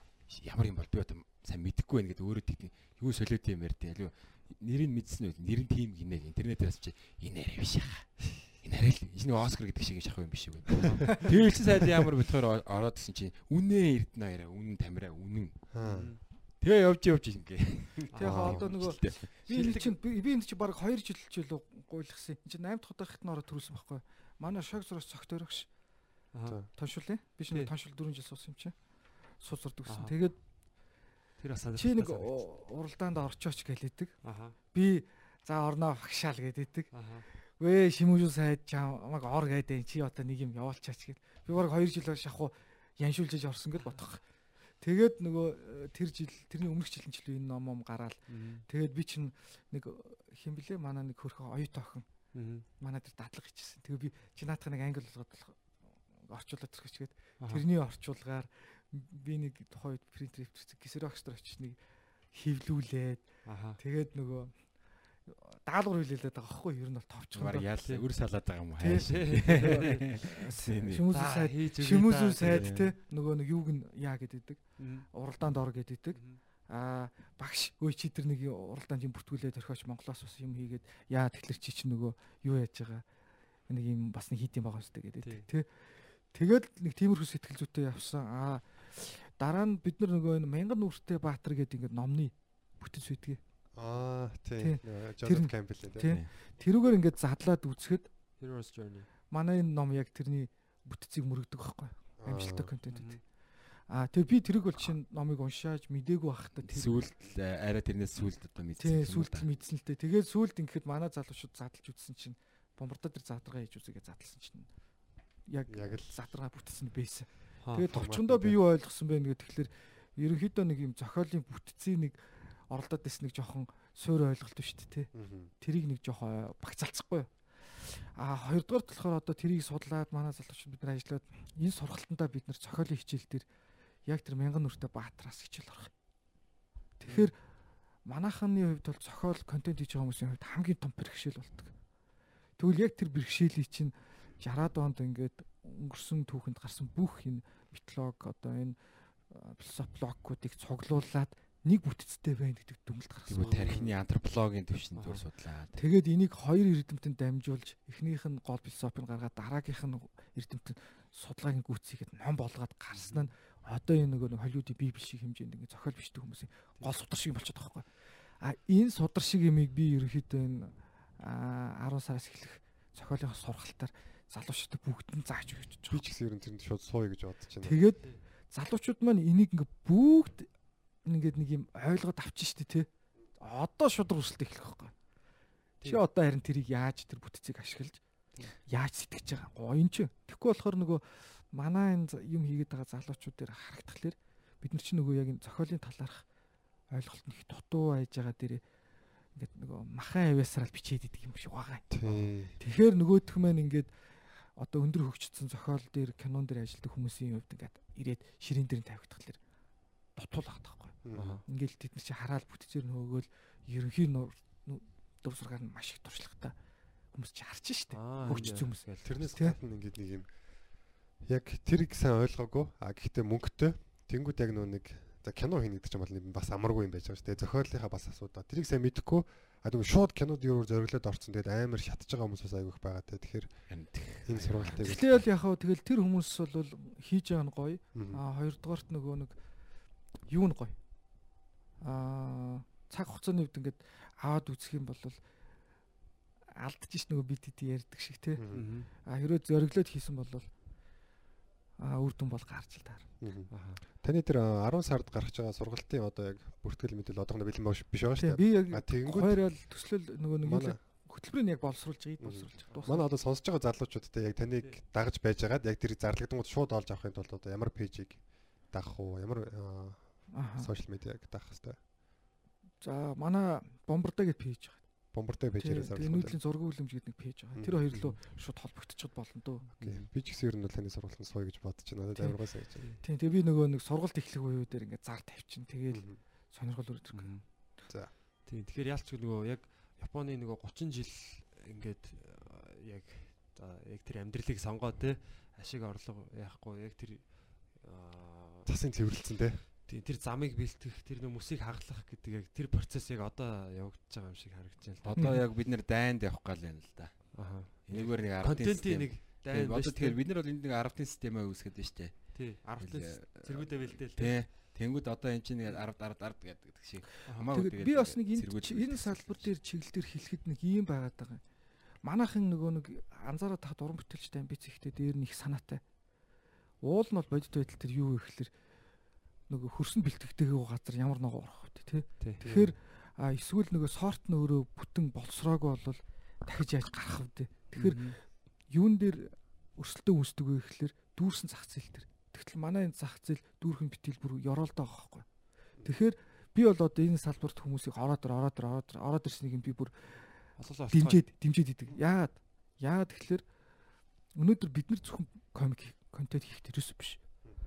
Энд ингээд хүн ингээд хэдийн мундаг байлаа гэд би нэг өөрийгөө нэг 10 төсөл хийх байх гэж хараад байгаа.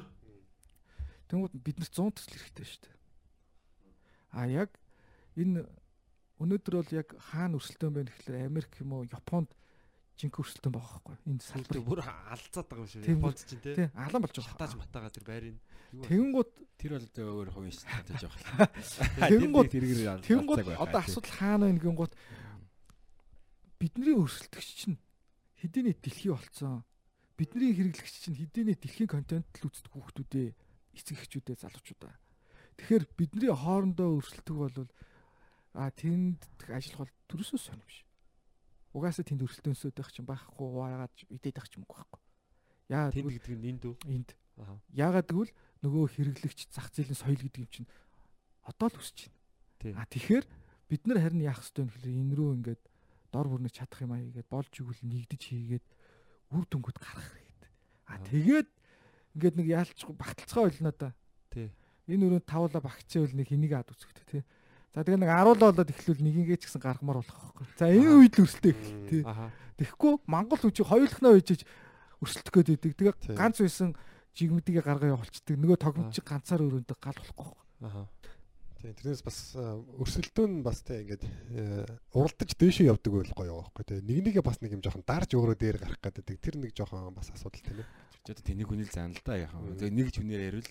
Аа зүгээр яхав тий тэр том зургаар наваад үзвэл тэр бас өрсөлдөөн биш зүгээр л хатаа. Тий. Ахаа. За за За чи юм яг нэг хэлчихсэн үү? Тий манай Өнөөдөр контент ямар чухлыг ойлголоо. Ер нь бол ойл яг ойлгосон юм ойлгох нь ойлгуулах нь контент гэж болголоо. Тэгээ харилцаа адилхан нийгэм ингээд арай ингээ өөр өөр төвшөнд ойлголтууд нь ингээд мангар юм уян хатан юм уртаашаа сунцсан материал юм гэж харлаа. Тэгээ ойлголтын төвшин өндөр хүмүүс нь яг тэр ойлголтыг хүмүүст ойлгуулахад доошоо явхад контент бол яг татах хүч ч юм уу тий буцаад ингээд татчаад буцаад ингээд хүч нь контент болж тараад юм л та. Аль болох дээшигээ олон ингээд хүмүүсийг үүдийн шилжүүлэх хэрэгтэй ш контентоор ингээд татаад тэгэх юм бол массаараа бүр ингээд яг ингээд ханаад гоё болох юм байна гэдэг ойлголтыг авлаа. Тэгээ би нэр яг наадхан дээр чинь ганц үг хэлчихээ. Одоо цаг бас байгаа шиг. Тэгээ батаа тосгох. Би нэг ийм үг хэлмээр байна. Би өмнө энэ хүмүүс яагаад намайг ойлгохгүй байна гэж боддогсон хөөхт тахтай. Тэгээ жоохон ингээд нэг өсвөр мөсрөл орж ирээд нэг ийм бот зарчимтай болсон. Хүн ерөөсөө намайг ойлгох албагүй ер нь. Нийгэмч намайг ойлгох албагүй. Аа би бол харин хүнд ойлгохтол өөртөө бол албатай. ойлгуулах албатай. Би өөрийгөө бол ойлгодог байх хэрэгтэй. Аа. Тийм ээ. Тэгэхээр би ингээд өнөөдөр та гуравтаа уулзчаад магадгүй одоо ингээд сонсогч хүмүүстэй уулзчаад өөрийгөө ойлгуулж чадахгүй байгаа бол тэр бол миний хог. Надад ийм гоё боломж хүмүүс намайг ойлгосонгүй ч юм уу. Тэ надад ийм гоё боломж боллоо. Ийм сайхан залуучууд өнөөдөр ингээд натаа ярилцлаа. Ийм урт цагийн эфирээ өглөө. Би тэгээ энд ирээд үнэхээр ойлгохтой юм ярихгүй бол хүмүүс ойлгохгүй. Эсвэл ойлгох тэлэр би яриаггүй.